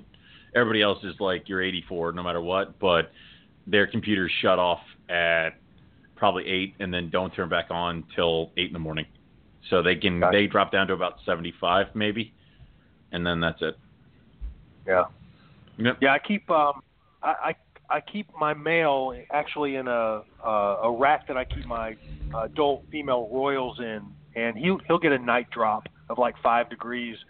Yeah. But in my one of the females I have in a um, two by four uh, PVC cage, and Mm. she gets she gets no she's she's like my chondro. She gets no supplemental heat at night, and they Yeah. and both of them you know seem to be doing great. Yeah, you, you you keep Owen in a rack next to the royal python. You monster! How dare I you, knew- sir? I knew that I knew that would that would crush you. It, it it's just it's, all of this is crushing. You know. And, I, and I'll make it even worse. It's right next to a scaleless head. Oh my God! Oh my, Yeah. oh my, oh my A God! rough scale right next to a scaleless head female Are you ball work. Are you working with the scaleless? Like, do you really want to get into that? Hell yeah, I'm a monster. You know that. But why? It's just so disgusting looking. Horrible. Ugh. Oh. yes. Jesus. Eric, Yeah. defend me for God's sake. No, no, don't you come I- to his I- aid. I- Something. He's got nothing. Quiet you. yeah, usually I'm quick on the draw when it comes to busting on Owen, but Jesus Christ, uh, you know. See, I'm he said falling- sca- you you crossed the line. You falling went to short. scaleless. Yeah, you went to oh, scaleless I know, I- You said scaleless, You and I'm kind of thinking like, oh, I didn't know you were doing scaleless. Okay, all right, See? fair enough. I, I kind of got Eric- taken back for a second, but not that I I've don't, I don't care about it. I just I just didn't know that you were working with them. That's all. He's disgusted. He just doesn't want to tell you. You know. No. It's, yeah. My name isn't I- Owen. I- I'm not snobby about these things. Hey. I've I've disappointed I've disappointed Eric before. I'm and I'm sure I'll do it again. I I, I mean, see that look on his face right now. Hmm. mm. Scaleless. You evil, Ugh. evil Frankenstein man. Oh, you. See, they, I thought I was they, bad. They, nah, no, I take you to a whole no, a whole nother level. Yeah. yes. Yeah, here we are. Eric, Now, if you have breed- shit, Eric, you have I shit have- that you produce that you don't even know what it is. Okay, at least I know what my shit is. Oh yeah, I I have no clue, man. I still don't know. Don't it even just is a cool looking even know. steak. yeah, he's Yeah. growing up. He's like, I don't know. Figure it out. You know, I thought for sure that I would be able to, uh, you know, talk to my uh, fellow carpet python breeders that you know are been doing this a little longer than me, and they might know. nope. They didn't have a clue. They're like, They're like, "Sorry, man, Weird. I don't know what that is." I'm like, "Well, that's Nope. just great. Okay. Well, Another snake that I'm gonna have to hold back. God damn it! you know, like like that broke your heart. I mean, you know, Jesus Christ. There comes a point, though, having- man. I mean, Then then You're sell a poison ivy baby. Poison ivy baby. I bet you Oh, Steve hell Katz no. heard that and he's on his way to your house right now. no way. you know. Hell no. Yeah, you're having Ah. to breed those to to prove them out. You know, Mm, You- you're not going to know what's in there until you read it. Yeah. Isn't that annoying? Yeah. I don't know. I don't know, man. It's- I'm at, I'm at a loss with them. That's Well, almost why I want to just breed water pythons. Why? Because it's a damn water python. You want it? It's a water python. What's it look like? It looks like a water python. What's it going to grow into? A water python. Water- a water, water water python. python. A Water special python. Philly water python. Um, Yeah. So, um, are you adding anything to your collection, Bill, other than chondros, or are you gonna again? You're waiting until you get into the new place, and then I can. God are you gonna go damn hog it, wild? Owen. Are you paying attention to the show or No! what? He just No! said not even 20 minutes I ago know. that he's not But- adding anything in. I, No, I mean- but wait, we're rephrasing. I know it was the go- next question what is he gonna the add? outline, but It was in my Lord. head. Hold on. When uh, you get there, How's that, are you going to add anything? That's a dick? lot better. Thank, thank, Thank you, you. Eric. Oh yeah. Jesus All right. Christ. I'm back on the game. Are you All gonna right, when you get there? Are you gonna add anything other than chondros? Like, are you preparing for other stuff? Well, I I did see the question on the outline, so I I did think about it, and since Kim won't let me have any venomous stuff, Jesus, Ooh. Trying to What keep would you you get that? Hold on. Let's pause mm-hmm. for one second. If you could get venomous, what would it be? Tree vipers. oh, there's no absolutely, there's no doubt Really? I did. I'd get some of that shit Cody and P is producing. Those that those are like that Sri Lankan pit viper. I want one of those. Yeah, bad. those are pretty. God, Yeah, God, awesome. terrifying. Bill. Pretty. Bill, have you seen their place? No, I know you have. Holy shit! When I tell you that, like, it's it's a whole nother level. Like, Mm. I've never seen anything like it. Holy Mm. hell! I've I've crazy. I've heard it. Um, my understanding is is they have venomous snakes in every single room in their place except the kitchen. Maybe Yes, is that right? It's it's really not a house. It's a kitchen with a bedroom, maybe, and like you know, it's like snake the house around the rest. um, yeah. No, I just mean even just their approach to just displaying the animals is uh, it's it was it blew my mind. It, I, I was blown away by it. Crazy. Mm. I will get there. I will get there eventually. I will get. Um, even if they don't host the next Southeast Carpet Fest, I bet I could go take a visit. Um, Oh, know, yeah. during it Mm. because I'd love love to see it.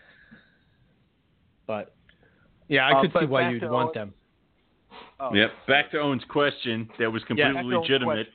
Yeah. All right, so this, you know, I thought about it today, and this is what this is what I would do, and I think the timing potentially could be pretty right. Is I would like to get some Boelen's pythons. Holy And- shit! Really? Um, I You're gonna go there? and I say that because I think by the time I'd be ready, I think Keith and Ari are going to have these things um, drilled in, and I think one of those two guys is going to produce some here. And once they do that, then that would kind of be my signal to maybe get in on the project. So, I mean, you're building a new snake building facility, whatever. Are you Yep. laying out the details of where you would put cages for those guys? No, but it will. It's going to be big enough that if I decide to, that I'd be able to house them. I mean, I'm going to build Okay. a big place, um, and so, um, yeah, that's that, that. That would be my next big project. Okay. What an excellent answer to a completely legitimate question. Is So, that yeah. something that you've always wanted, or is that something that like recently that has is, have you thought about, or is Well, I mean, ever since ICAST, when I saw that one uh, there, it, Mm. remember that one? It was a juvenile. I think it was Yeah. a, a, a juvenile man Yeah. or something. It was in Shed, right? It was in Shed at the time, and Right. it was just, it was incredible. I just, you know, I, I I fell in love with it there, and it's something that I knew I couldn't keep here and now, but I think looking forward into the future, you know, it, it's got certainly got has a possibility. yeah, That's I cool. agree. That's cool. Yeah. and it, and again, you know, it's one of the one of the things that kind of drew me to to green trees was this. Um, it's turned out to be kind of a, a myth now in the husbandry that they're they're more difficult or they're Mhm. experiencers only.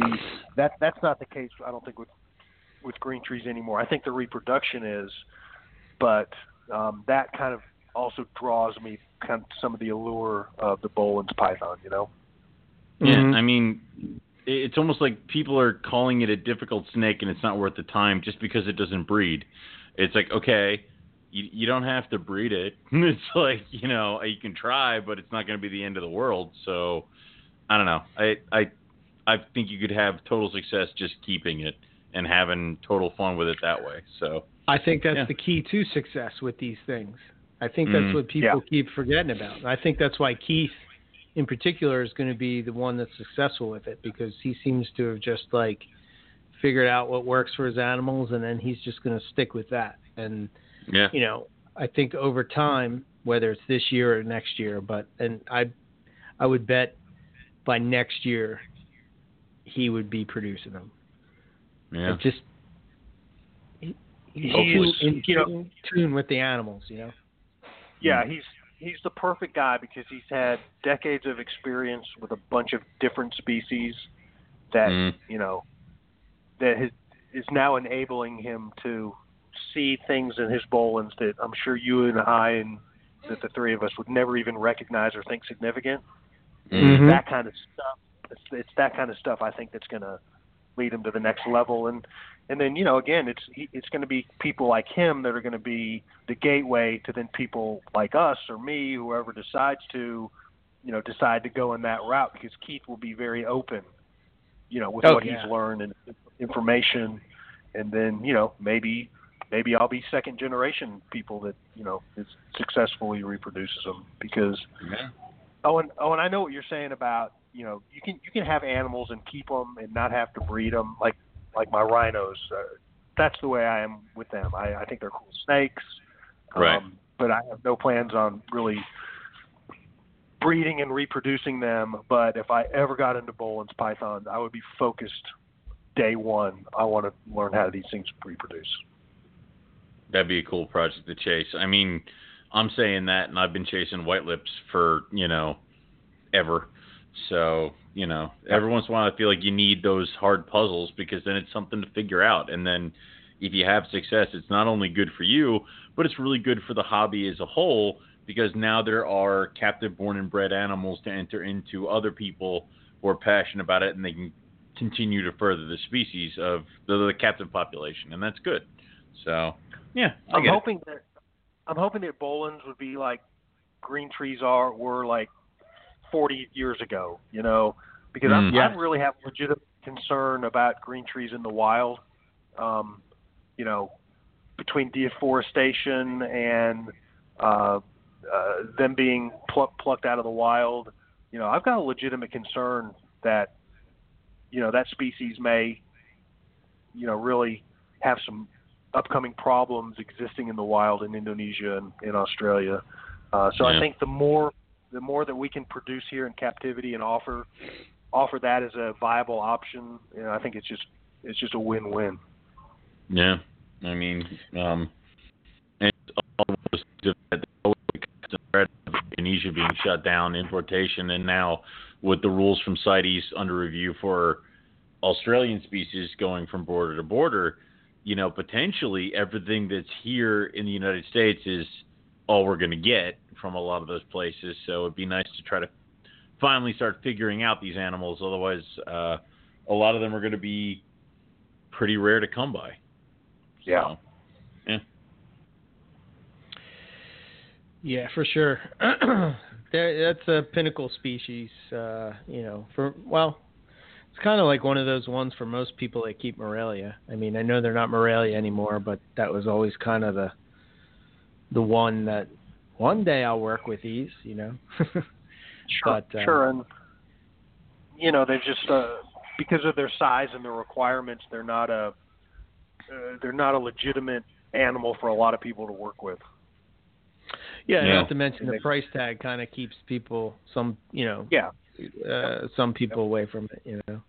Um, but uh, I think I think once once they're sort of you know a couple generations in, I think you'll start to see just I, I would I would venture to guess that they'll be similar to like with everything, you know. I mean, you know, you got the wild stuff and it's difficult to breed and you know, then you get a couple generations in. I mean, look at royal pythons now. I mean, Yeah. I think absolutely. They, you're they're right. Pretty, they're pretty easy, right? Yeah, I mean, a 12 year old boy can do it, but they, you know, back in the day, they, they, they were thought to be difficult species to, you know, to reproduce. So I think you're exactly right. Get a couple generations of captive bred animals Mhm. un- under the belt, so to speak, and, you know, boy, that, yeah. that's what we need. So here's a question, and I know uh, when you can hold your ears for this if you want or whatever, but with you know, royal pythons, do you see yourself getting into some of those, uh, like the magma or the Pompeii or anything like that? Uh, I mean, I know obviously you've got scaleless head, but do you see yourself going Well- in that direction at all? Yeah, he's gonna make magma scaleless head for hippopotamus. I mean, haven't you been listening to the show? so, Damn it. You know what's yep. you know what's funny is is my my royal collection is actually very um low end.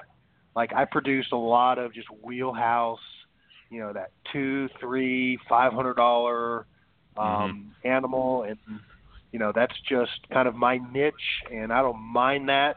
Uh those are the animals that I can take to a show and sell a buttload of them and not have to rely on that one, you know, that one big sale. Mhm. Um, it's kind of ironic that I'm, I'm dealing with kind of some upper echelon green trees, but my my ball python production is really pretty pretty medium to, to low grade, and um, I, I have no real desire or plans to invest like in a big high dollar uh, royal project. I just it just doesn't seem right to me, and I, and I don't really Right. know why. Um, but no, I'm, I'm not going to be going there. I'm just going to continue to produce a bunch of pieds and blue-eyed Lucies and you know candies and you know just really cool, low you know mid-range stuff that that I like that I like to produce. Right. Okay. All right, man. Good There's nothing range, wrong with that. though. No, that, Yeah, I mean no, that that's- the three hundred dollar range is really good because it's like once a really good morph hits that range, you know, people who just want it because it looks cool and want it as a pet, you get those guys involved. So now you've got the amateur breeders, the people who want it as a pet, and it's that that range is really kind of where I think I wanted to end up being with the collier brids that I have and with the retics is just kind of be in that three to five hundred dollar range. So Yeah. Yeah. I mean that's So you know I, I go ahead Eric. No, no, no. Go ahead. There's there was a question that popped I- up in the chat, but go ahead and finish your thought. Well, Mm. I, I was just going to say, you know, one of the things that I really like to do at the shows is I like to get people, um, new people involved, whether it's their first green tree, they've kept royals, you know, Mhm. they've kept other, but it's their first green tree, or even if it's just their first snake, man, you know, I I just like that. I don't. Maybe I'll get tired of it eventually, um, but I haven't so far. Um, but I, I just it's really part of the the thing that I think is fun, you know. yeah. Yeah. And you're not going to do that. You're not going to do that with Pomp selling a Pompeii or, you know, some of these other just crazy high end high end royals.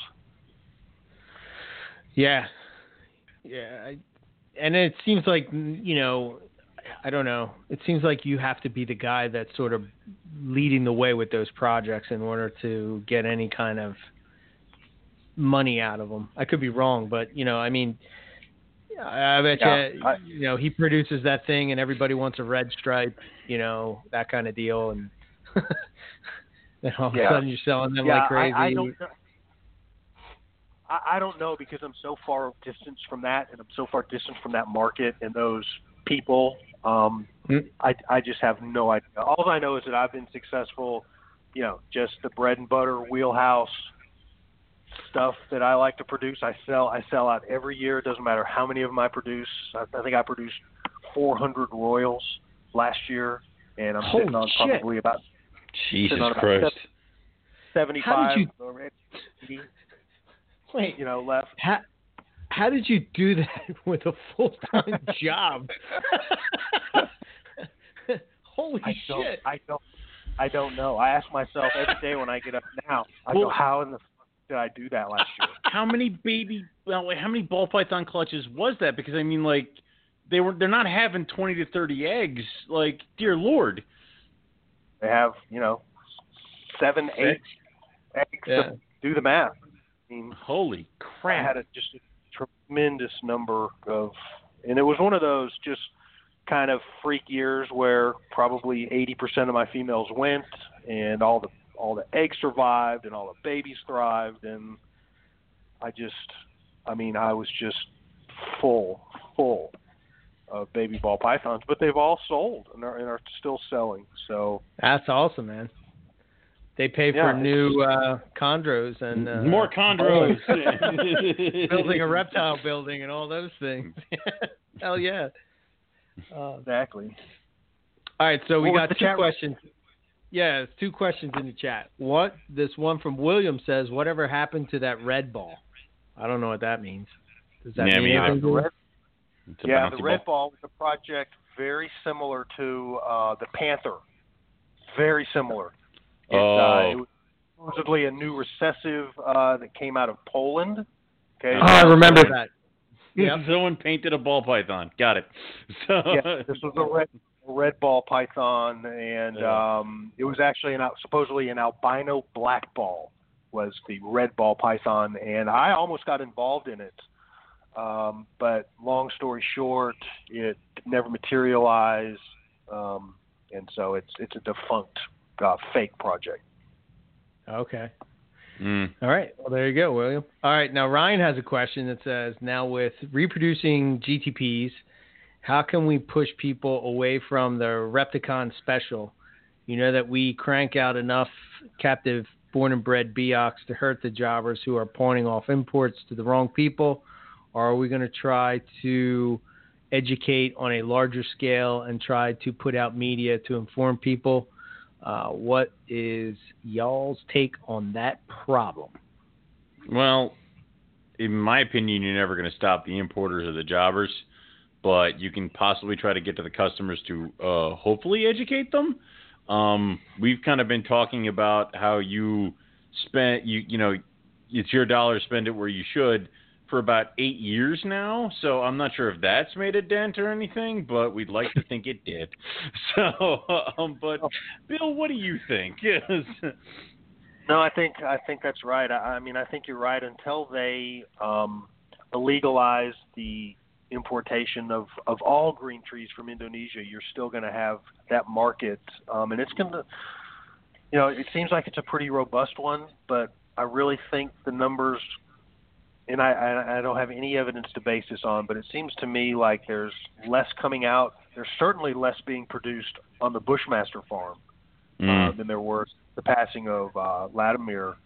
Uh, Mhm. I know the Bushmaster pr- production is down, um, and I think there's just going to be less of them available to be plucked from the wild in Indonesia over the next decade. Um, even if they, even if they are able to still legally export out of Indo, but I think Owen's right. I think education, um, you know, will go a long way.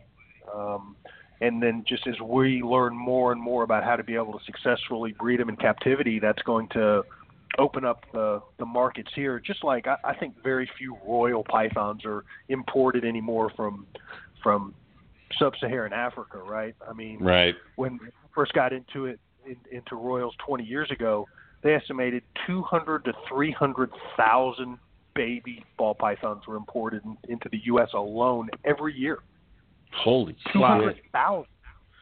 Yeah. Wow. I mean, gone are the uh the the Hamburg special where it's like they open up the crate and there's a bunch of sacks of ball pythons and some of them are marked gravid and people are buying these wild caught gravid females because they might lay eggs and hatch something cool looking. Um Right. so we haven't Right. seen that stuff. I mean, and also, yeah, I would say that I've seen less and less baby green tree pythons at the dealers and flippers tables than I used to. I used to see a bunch usually every couple every usually about every spring you'd see a bunch and now it's Yeah. like maybe 3 or 4 per like per jobber. So, yeah. Yeah, I I- would agree with that, and um, I, I don't have a lot based on show wise because I haven't attended a lot of shows.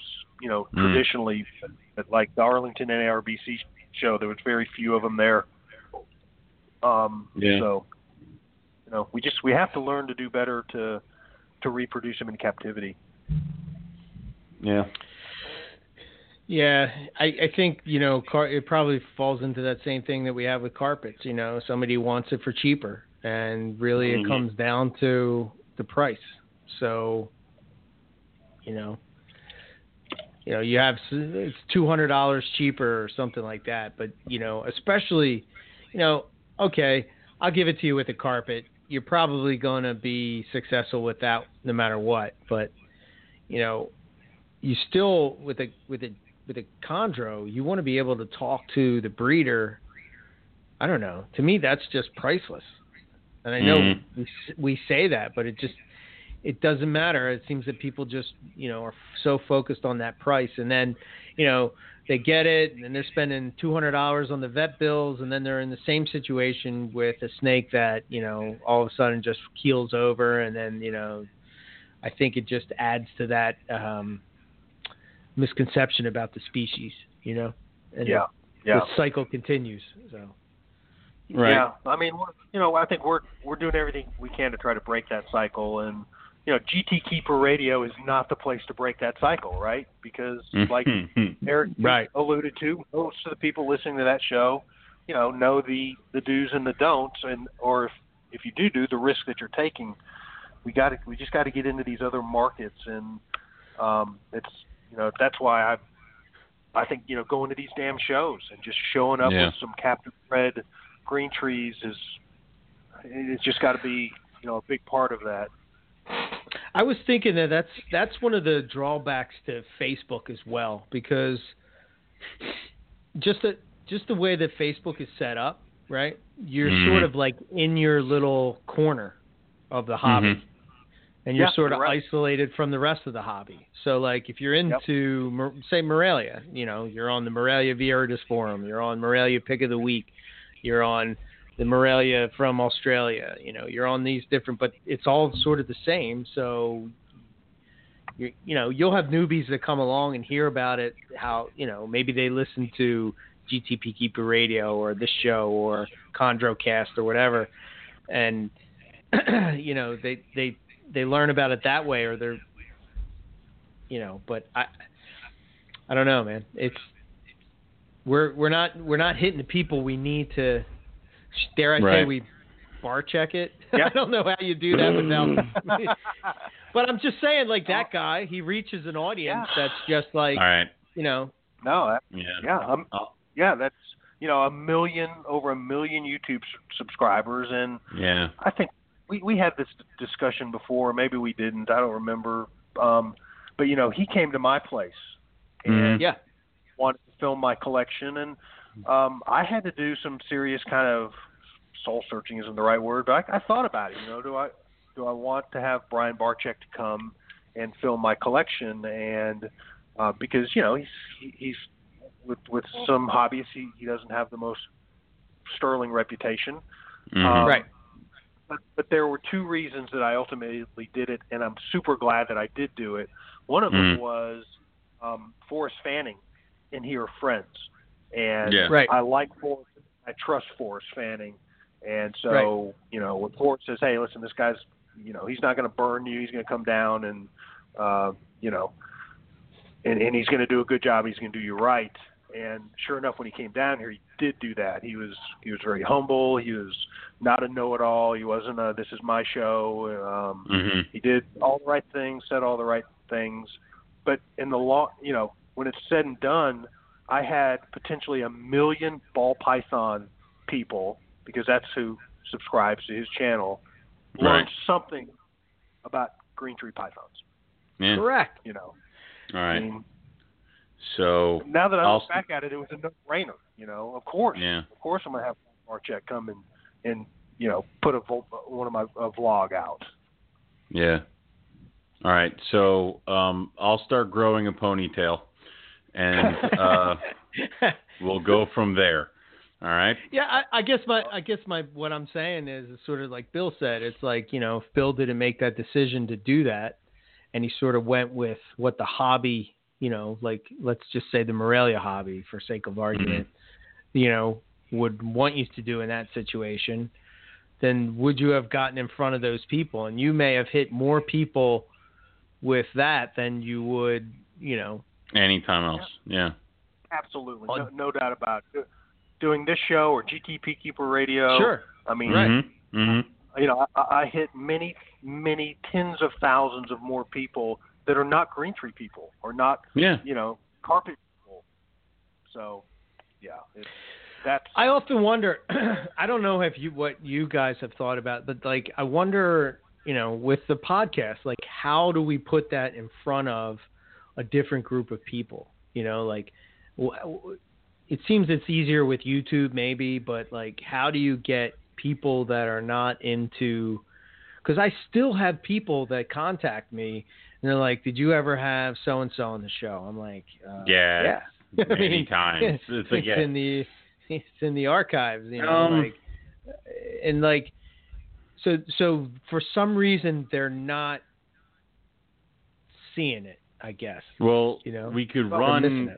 There's advertising stuff you can run. We can always add that stuff on. Um, you just reminded me that I really have to send an email to Joe and Melissa to get all their uh, how they do merchandising and stuff like that. So I got to bother them again. Um, but it's the it, it, there, there's ways to put that out there, but maybe we've now saturated to the point of Maria. We need to move on to try to get other people involved. So does that mean that we should start interviewing further out than Morelia than we've ever gone before? You know, well, this, this the, un, is, you guys the already, uncharted you, territories. So you guys already do this. yeah. You guys already do this. You you have non Morelia people on your show all the time. Mm. What we need to do is we need to get on non Morelia shows. We need to get on a retic show. You they know, like we Eric. Need Right. They'll they'll they'll ask Eric to do stuff. Nobody asks me. but you're right. You're right, Bill. you know, um, we need to get on on a boa podcast. You know, Mm. as a guest. You know, I mean, it's just right. uh, Yeah, that's the only way that you're gonna. No, you're gonna- right. Yeah, that's Just- that's the only way you you're gotta gonna spread the word. You know, Yeah. you gotta get out there in front of that new group of people. And I often think Well- that, like with, with my choices as far as like what groups I'm posting in. You know, like do I go and join a group that has nothing to do with, you know what I mean, like a general reptile group on Facebook, yeah, and do uh, it. you know, and then You know what I mean? when we're doing a podcast every da every week. And then the other thing is like I I rarely listen to other podcasts, but I started to like if they have you on as a guest, I start downloading them and checking them out. And I now have Sure. a few more things in there that go through it. Now, you know, obviously I listen to Reptile and Chill because I just want to hear them say tortoise all the time. And, you know, and that's They, I do love how they say that. Oh, tortoise. That's all I want. If they could just say that, I'm good. But of course, now I know they listen, and we're gonna get hell for that later. But you know, it's like that. But you know, I start listening to like they have you on, they had Riley on, they have people I know on, so I'll listen to that kind of stuff. So that's the other thing too is that if we go on other shows too, that's another option, or even just a general reptile thing. If we find another problem, is we can put on, we can post the pick of the week all day that we're doing a podcast. We run the pick of the week. You've got there. You should know what the podcast is. Like we, we should go to another place and talk to the people who run that and ask them if it's okay to throw up when we're doing a podcast to try to get more listeners, more this, more other things. I would love to find some way to get all our archived shows on a website where you can search the archive and find episodes about certain animals that you want to listen about. Um, Working on that, Owen. I know. I know, I know, I know, I know. So I think when that happens, that'll be great because you can just get on there and type in blackhead, and you'll get every single podcast episode we ever did that had a freaking mention of a blackhead. You know, and then that'd be cool. holy crap, cool. now you have interviews from every single blackhead breeder that's out there. I mean, awesome. So, yeah. You know, what about? I mean, you guys have the audience to do, you know, almost like a trade out show. Like you would Mhm. have, you know, guests of some, you know, retic podcast on, and then in return they would have you guys on, you know, on their show. We've done that, but I I also want to make sure that we're not going to get trapped because we've been challenged to debates and come on my show and I'll throw down kind of crap, and I don't feel like getting into those. So that would be the only thing I would want to worry against. So, but we'll see. Oh, that's one specific person. Yeah. I know, but that Yeah. annoyed me. So, Yeah. Me too. But uh, what, what my snake my snake's better than your snake kind of thing or what? Oh, Yeah, it's, uh, kinda. the- the- yeah. yeah, yeah, pretty much. Yeah, yeah. Let's let's start the war between the two, and that's when I let Eric deal with it. Where he's like, "Hey, man, I like to think of it like music and guitars, and everybody's got a different guitar that they like to strum." And I'm like, "What?" So, yeah, That's kind of what I kind of do that for a living. I keep the peace, so it's kind of easy to, uh, it's easy to do that. yeah. Yeah. you know, Yep. Yes, you did. easy to kind of. so, um, yeah. So, so here's a question, Bill. I know you really not um, a guy that goes herping, right? Mm. But let's just Mhm. say, True. let's just say that you could go anywhere in the world and you would be staying at a five star resort hotel and you could walk out of the hotel and there would be a reptile right there. What would that reptile be and where would you go? Uh, I go to Indo for sure. Mm. Right? Uh, yeah, and and there's so many that I'd I'd want to see in the wild out there. I, I mean, I would love to see green trees in the wild. Uh, I'd love to go with Ari on his Boelen. You know, his Yeah. Boelen adventures. Um, those are the two that come to mind. You know, just just right out of the top of my head. It certainly wouldn't be Africa looking for royals. it's in I that can see termite Bill- mound over there. Oh. I can see Bill manning a chop, chopper to go up to find rough scales over in the Kimberley, you know? Well, Like, uh, or I it- can imagine I could imagine us in this beat up Jeep wandering through Australia, and then behind us is like the bus that like ACDC took on tour, and that's where Bill stays, and he comes out every once in a while to see what we're doing. You know, and it's like, you know, Did you find anything yet, guys? you find No, anything not yet? yet. No. All right, well, let me know. Right. And it goes back in. Wait. yeah. So it's, Well, wake wake me up when you do. I'm, I'm, I'm going exactly. I'm gonna take a nap. Right. It's like yeah. So Yeah, I'm, So if you uh, had the yeah, had the opportunity, you would want to see some some green trees in the wild. Yeah. Okay. I think I think so. Green trees in the wild. Um, you know, at night, uh, coming up on one in that ambush position, kind of like uh, Dan did in that that video. I, I saw that and I was like, man, that looks so cool. that is awesome. Yeah. awesome. I'd like to do that. Okay.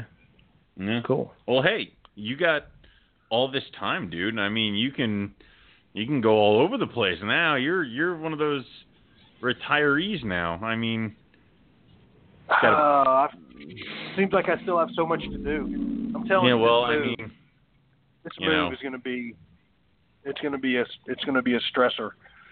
Getting a Yeah. place built and, and moving this collection and getting our house sold and downsizing and all that. You know, we've been in this house 23 years. Uh, there's shit in here that that I can't even imagine what's up in our in our attic and you know. Oh yeah. Uh, it's it's going to be a it's going to be a long year as far as that goes. you gonna make Yeah. sure the new place has got a pool too, and a and a room for Eric and Owen in case. Okay. Absolutely. You know. All right. A- absolutely. Thing. You know. Hey man, I'm a pro. I've moved four collections at this point, so if you need help, just you know hit me up and I'll I'll fly. Yeah, we got down it. Yeah, we give got you a it. hand. Yeah. Yeah. I, I might fly both you guys down uh, to help me out. Gary said he'd come down and help me too. Sweet. Oh, yeah, man. You know, I'm good with that. I got Yeah. I'm fine I with got that. a bunch of local I got a bunch of local help too. So you know, so many of the guys down here are just such you know good guys. They'd do anything for me if I just ask them. So I, I know it'll get done. I know it'll get done right. It's just I'm already starting to stress about it. Yeah, I mean, I don't think anybody can take that stress away as well as, you know, double, triple, quadruple checking everything even after you've moved in just because Yeah. there's- there's a lot that can go haywire, but then also the weird thing is every once in a while when you move them, it's like all of a sudden you turn around and all your females have now ovulated because something happened. So Yeah. who knows? You could really go into that too. Well, absolutely. Um, I'm just going to be, you know, I'm going to go my pessimistic, um, be prepared for the worst and hope for the best. That's Yeah. kind of that's how that's my approach on green trees. So Yeah. Seems to be working. That's a good. That's a good approach for green trees. Yeah. All right, so what's on uh, before we jump off? What's on? What's next on deck for GTP Keeper Radio? What's uh, Yeah. what do you got in the pipeline? Anything I cool? don't think we have I don't think we have a show a show planned. Um, you know me, I'm just a hired help. But uh, I'm, I'm You're the Owen. Owen of the group. Not, hey, hey, just because I was about to say that doesn't mean you two can. You know, I Jesus. My number one, my number one job on that show is to make sure Buddy stays awake. You know, I got to make sure he doesn't drift off and fall asleep halfway through the show. Uh, I feel your pain, buddy. hey, hey, it's like how I say it's the clearly Eric and I just have the Ed Sullivan show going on where he's the host and I just have to sit and go, ha ha, you are correct, sir. Like that's You're the Ed- I know my I know Ed my McMahon. place. I'm the Ed McMahon. I got it. And it's like, yeah, You do it so well, though. I know. I'm the plucky comic relief. I know. you All witty right. son of a bitch, you. God damn it. Well, Oh. I am glad. I'm glad that we got to throw a couple of shots back at uh, back at Owen tonight because he came out I'm, swinging. I'm, I'm a, yeah, I'm he a- did, man. I wasn't gonna You- let you down, Bill. It took me you a minute, knocked but me over. Like, you know, I'm like, I was, I'm like, he named his rough scale after me. And then it was like a punch in the heart. And it was like, oh, oh, yeah. No, Oh, yeah. yeah, named it, named it after you, but not in a good way. exactly. Yeah. It brings me up and then rips me down. It's like, yeah, it was, that was good. You don't, you don't know what the high feels like unless you felt the low. You Felt know? the low. Yeah. Gotta gotta gotta tear them down so we can build them back up. Yeah, That's right. Jesus. That's right. When's the building happen? So Awesome. yeah, maybe next maybe show, in the when- next, next season. next, yeah, next, Next season. show yeah. Yeah, when I'm you know, on. yeah. In, in in four years when we bring Bill back, yeah, I got you. Yeah, So there you go. Cool, man. All Well- right. Well, uh, how how do people get in touch with you if they? Uh, yeah, throw all that out there. Facebook is probably the best way. Uh, you know, I'm Bill Stegall on Facebook. Um, I've got Instagram. I'm Phoenix Reptiles on Instagram. Uh, I do have a website, but uh, the contact information there isn't isn't real great. It's phoenixreptiles.net. I don't keep up with that website like I should. Uh, but really, Facebook. I'm, I'm on Facebook all the time, especially these days. So find me Okay. and find me there. Awesome. Awesome. It's great. Pleasure as always, sir. Well, and uh, And Bill, uh. Northeast Carpet Fest is June eighth. Just letting you know. Bro, Yeah. I am booked. It's done. It's Yes. a done deal.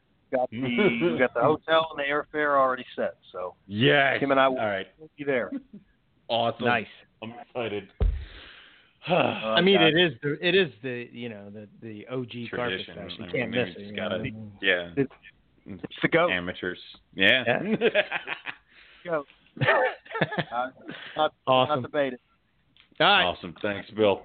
Man, All right, Bill. great talking with you guys. I knew it would be. Definitely. Likewise. All right.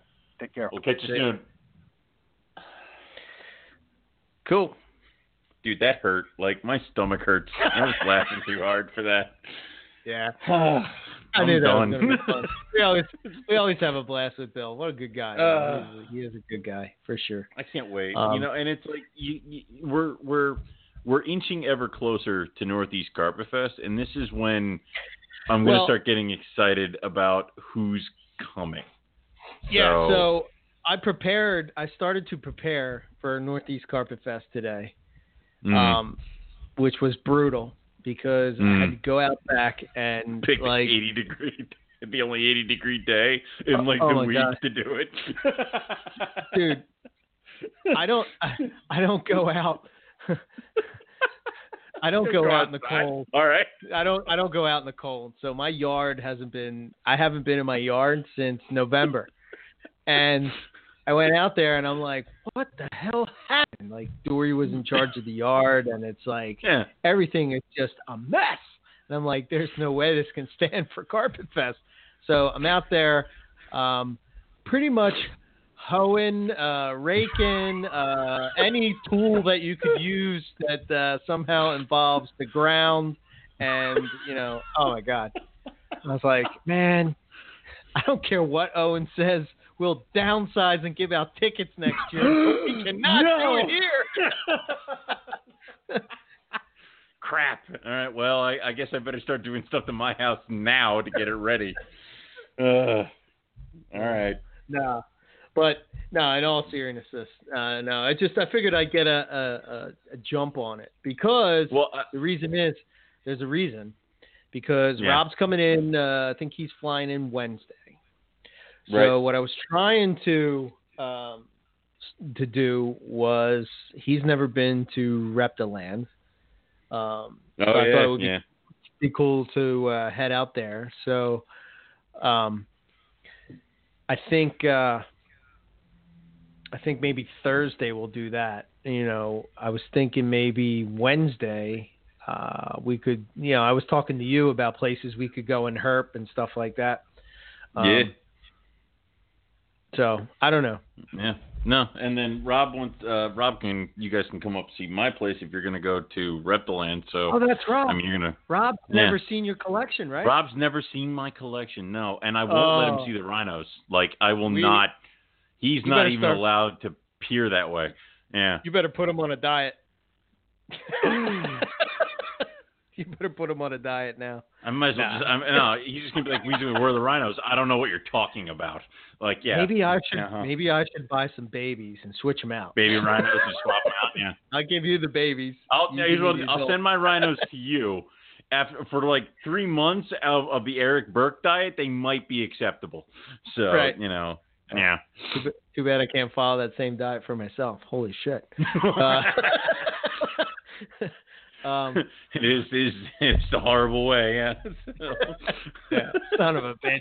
I know Son this is goddamn wrong, but and and, somehow. I, and I and I told a few people I said I said I have to get my house ready because I swear to God if I make Eric host Carpet Fest one more year his wife will skin me so you know I'm I'm I Oh, might yeah. have to figure something out Yeah. so I've told a few people that it has to be at my place or someone else's that we approve of um yeah. I talked to Howard about it, and he says, "Well, for the 10th anniversary, we can just have it back at Howard's place. We can be like, look, this is what it used to be." I don't think Howard's house could take it. I know, no which way. is why it's funny. There's no way, man. I mean, it looked crowded when there was 15 people there. There's just I no way. know. It was just, I just. So. Yep. Uh, But anyway. but yeah, so we were getting. I was getting ready for Carpet Fest in uh, in the hopes because it's right around the corner, and we got to get uh, cracking on a logo and all that kind of stuff. T-shirt. We got to get. Uh, we'll start. I'll paste. I'll put a post up. Probably. I'll put a post up tomorrow saying that if you are coming, let us know what food you want to bring, what drink you want to bring, all that fun stuff. Because like we say, it is free to come to Carpet Fest, but we ask that you do bring something to either eat or drink that is fully prepared that can feed a good group of people. Um, so if you bring raw hamburger, um, you have to now cook the hamburger is what we're trying to convey to you people. So you know, make sure it's prepared. Let us know if you need the grill or the oven, um, and then yeah, that's pretty much it. Just let us know. Why And did we'll we have a problem goes. with somebody last year not cooking? No, no, but I Oh, reiterate that because I don't, doomed to repeat Carpet Fest year two, where everyone stared at a grill and didn't know why the food wasn't being cooked. So I want to make sure that that never happens again. And you know, it is the eighth Carpet Fest. I mean, come on. it is the eighth. Yeah. Getting up there, man. I'm we not are getting be, up there. I'm not gonna be happy when we hit freaking double digits. What the hell are we gonna do when it's like, hooray! It's the 10th anniversary of Carpet Fest. I mean, oh my god. It'll be the tenth year of Carpet Fest and the tenth year of MPR. But we've again, I expected it. You know, maybe three episodes and then it'll stop. And here we are. Sorry, I'm having a breakdown on air. it's like, all right, Yeah, you should probably do that after. we should close it off. Yeah. afterwards. Um, Can't we be like GT? Why can't we be like GTP Keeper Radio, where they only have an episode every every five Every quarter? months? once a quarter? That's what they do. They do it with their taxes. Uh, they know how to do it. right. They're not stupid. We're they not keep it dumb like us. Yeah. Every week they said, do a podcast. They said well, every week. we, we were we were hanging out with Joe, Melissa, and Matt. They were like, or or even then, I think I heard um, on Reptile and Chilled, they were like, ah, it's our 25th episode, and they're like, yeah, you know what? like MPR guys, it's like how the 25th episode. How long ago was that? And I'm sitting there and I'm thinking, and I'm like, the 25th episode was like. I'm looking it up right now. Hold on. No, we're gonna, like we're gonna do this. We're gonna do this live on air. Hold on. No. Hold on. One sec. I'm um, pulling up the archives right now on the Blog Talk page, and uh, well, what episode is this one right now? Do we know that one offhand? so this is 392. Uh. oh my god, and- we're almost at 400. Yeah. So one, Oh my two- God. Let's see, how, let's see how many are on a page. Let's see. One, two, three, four, five, six, seven, eight, nine, ten, eleven, twelve, thirteen, fourteen, fifteen, sixteen, seventeen. Is that? Oh wait. mm. Oh yeah. So there's 17 on a page. So what? What are we looking for? Number 25. Number 25. 17, 18, 19, 20, 21, 22, 23, 24, 25. The 25th episode. Wow. How about this? What, somebody better Mm. play this. Um, the 25th episode was on February 25th, 2012. And it was Anthony Caponetto talks carpet pythons. Holy shit! Holy shit! Yeah. How about that? Two, Damn. 2012. That's a good 25th episode. like it's, I didn't even Damn. produce my first. Dude, I'm looking at this first page right here, right? This is Yeah. the second page in our archive. Ready? uh-huh, Wait, yeah. listen to this. So we got Yeah. Greg Stevens, Don Patterson, Brian Yep. Barczyk, Sean Heflin, Yep. Jim Oh Weatherall, yeah. Philip Yeah. Lamari, f- talking Tanimbars, Yeah. Dan Maleri, DM Exotics, Ari, Bones Pythons, um, Wayne Larks from Australia. Yeah.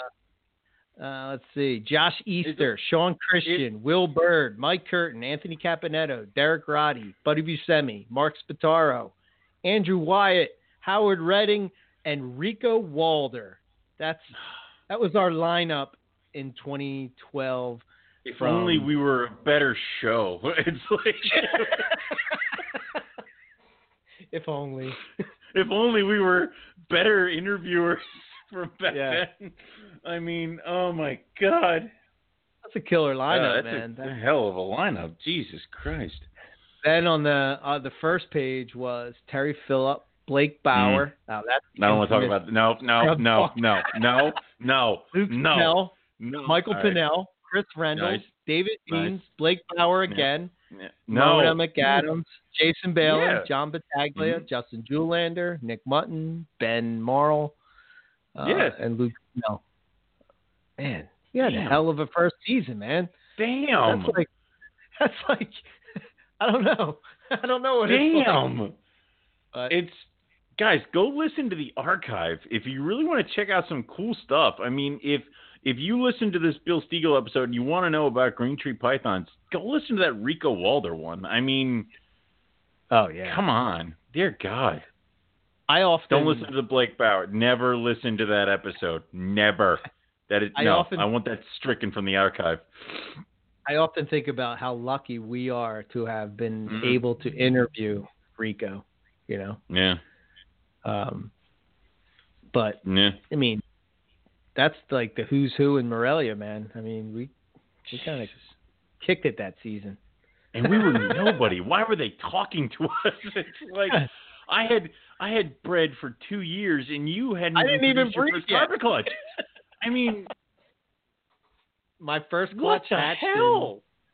well, Mar- no, it hatched in May of 2012.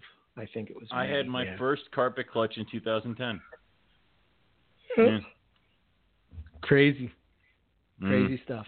Here we All right, are, that's en- 2019. That's enough. It's en- enough. That's enough. It's enough down memory lane and the show. Damn it. So you know. All right.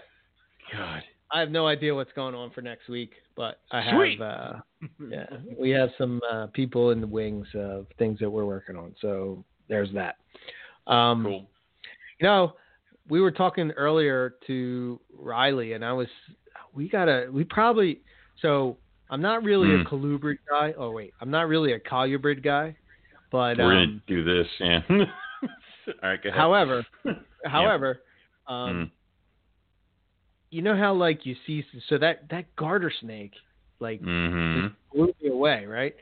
So. Mhm. I was I was talking to you guys and I was telling Rob the same thing earlier. It was like, well, you know, you get the you get the jonesing for wanting to Mhm. get that animal, right? And you're like, Mhm. how do I get how do I get it out of my system without buying that animal so I can stay focused on what I'm doing? And Mhm. I'm just like, okay, I'm going to buy a book. so I bought the book on garden snakes, which is actually a pretty cool book so far.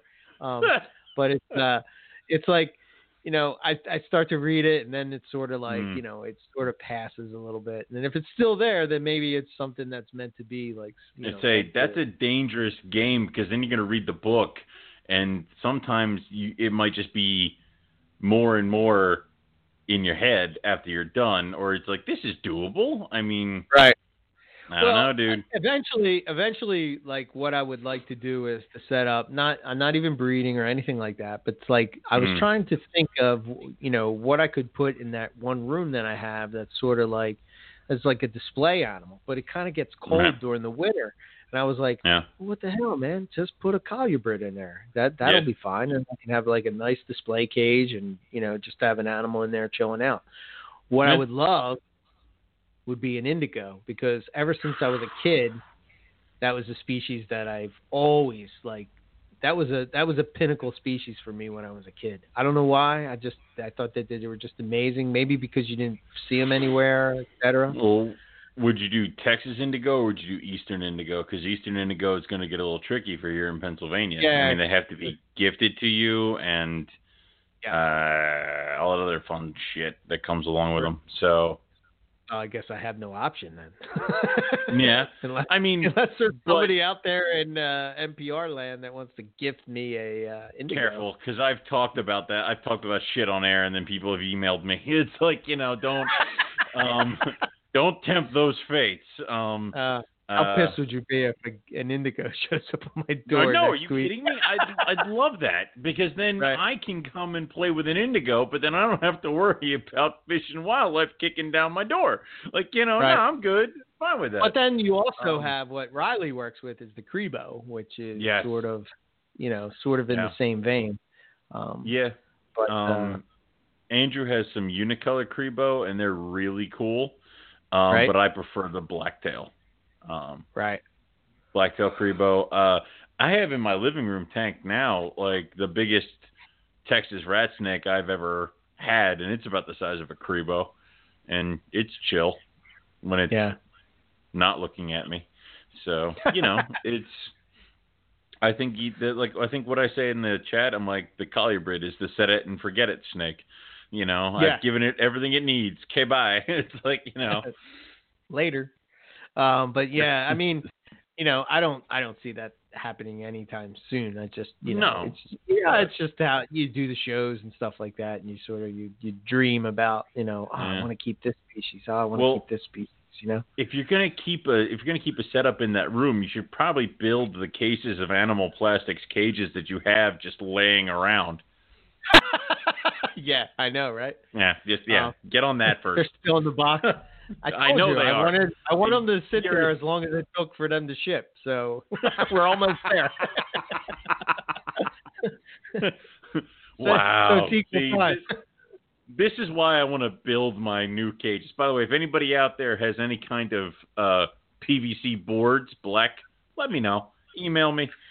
So you know. yeah. Yeah. So uh, Let's- I don't know. Maybe we'll get uh, maybe we'll branch out into something like that. But anyway, Who knows? Mm. yeah, if all of a sudden you see an Indigo show pop up, then you know why. then, then I know you've done it. All right, works for me. yeah. Or or was thinking about doing it and didn't. You know, nobody wants to gift it to me, so I have to. Uh, really we have to go try to schmooze. Got it. Yeah. anyway, so long story short, I don't know who's going to be on the show next week yet. I don't know how we went into that, but anyway, Uh, yeah, the website is um, slowly but surely coming along. Um, I'm hoping to launch that maybe by the beginning of next month, maybe mid next month, something like that. But uh, should be cool.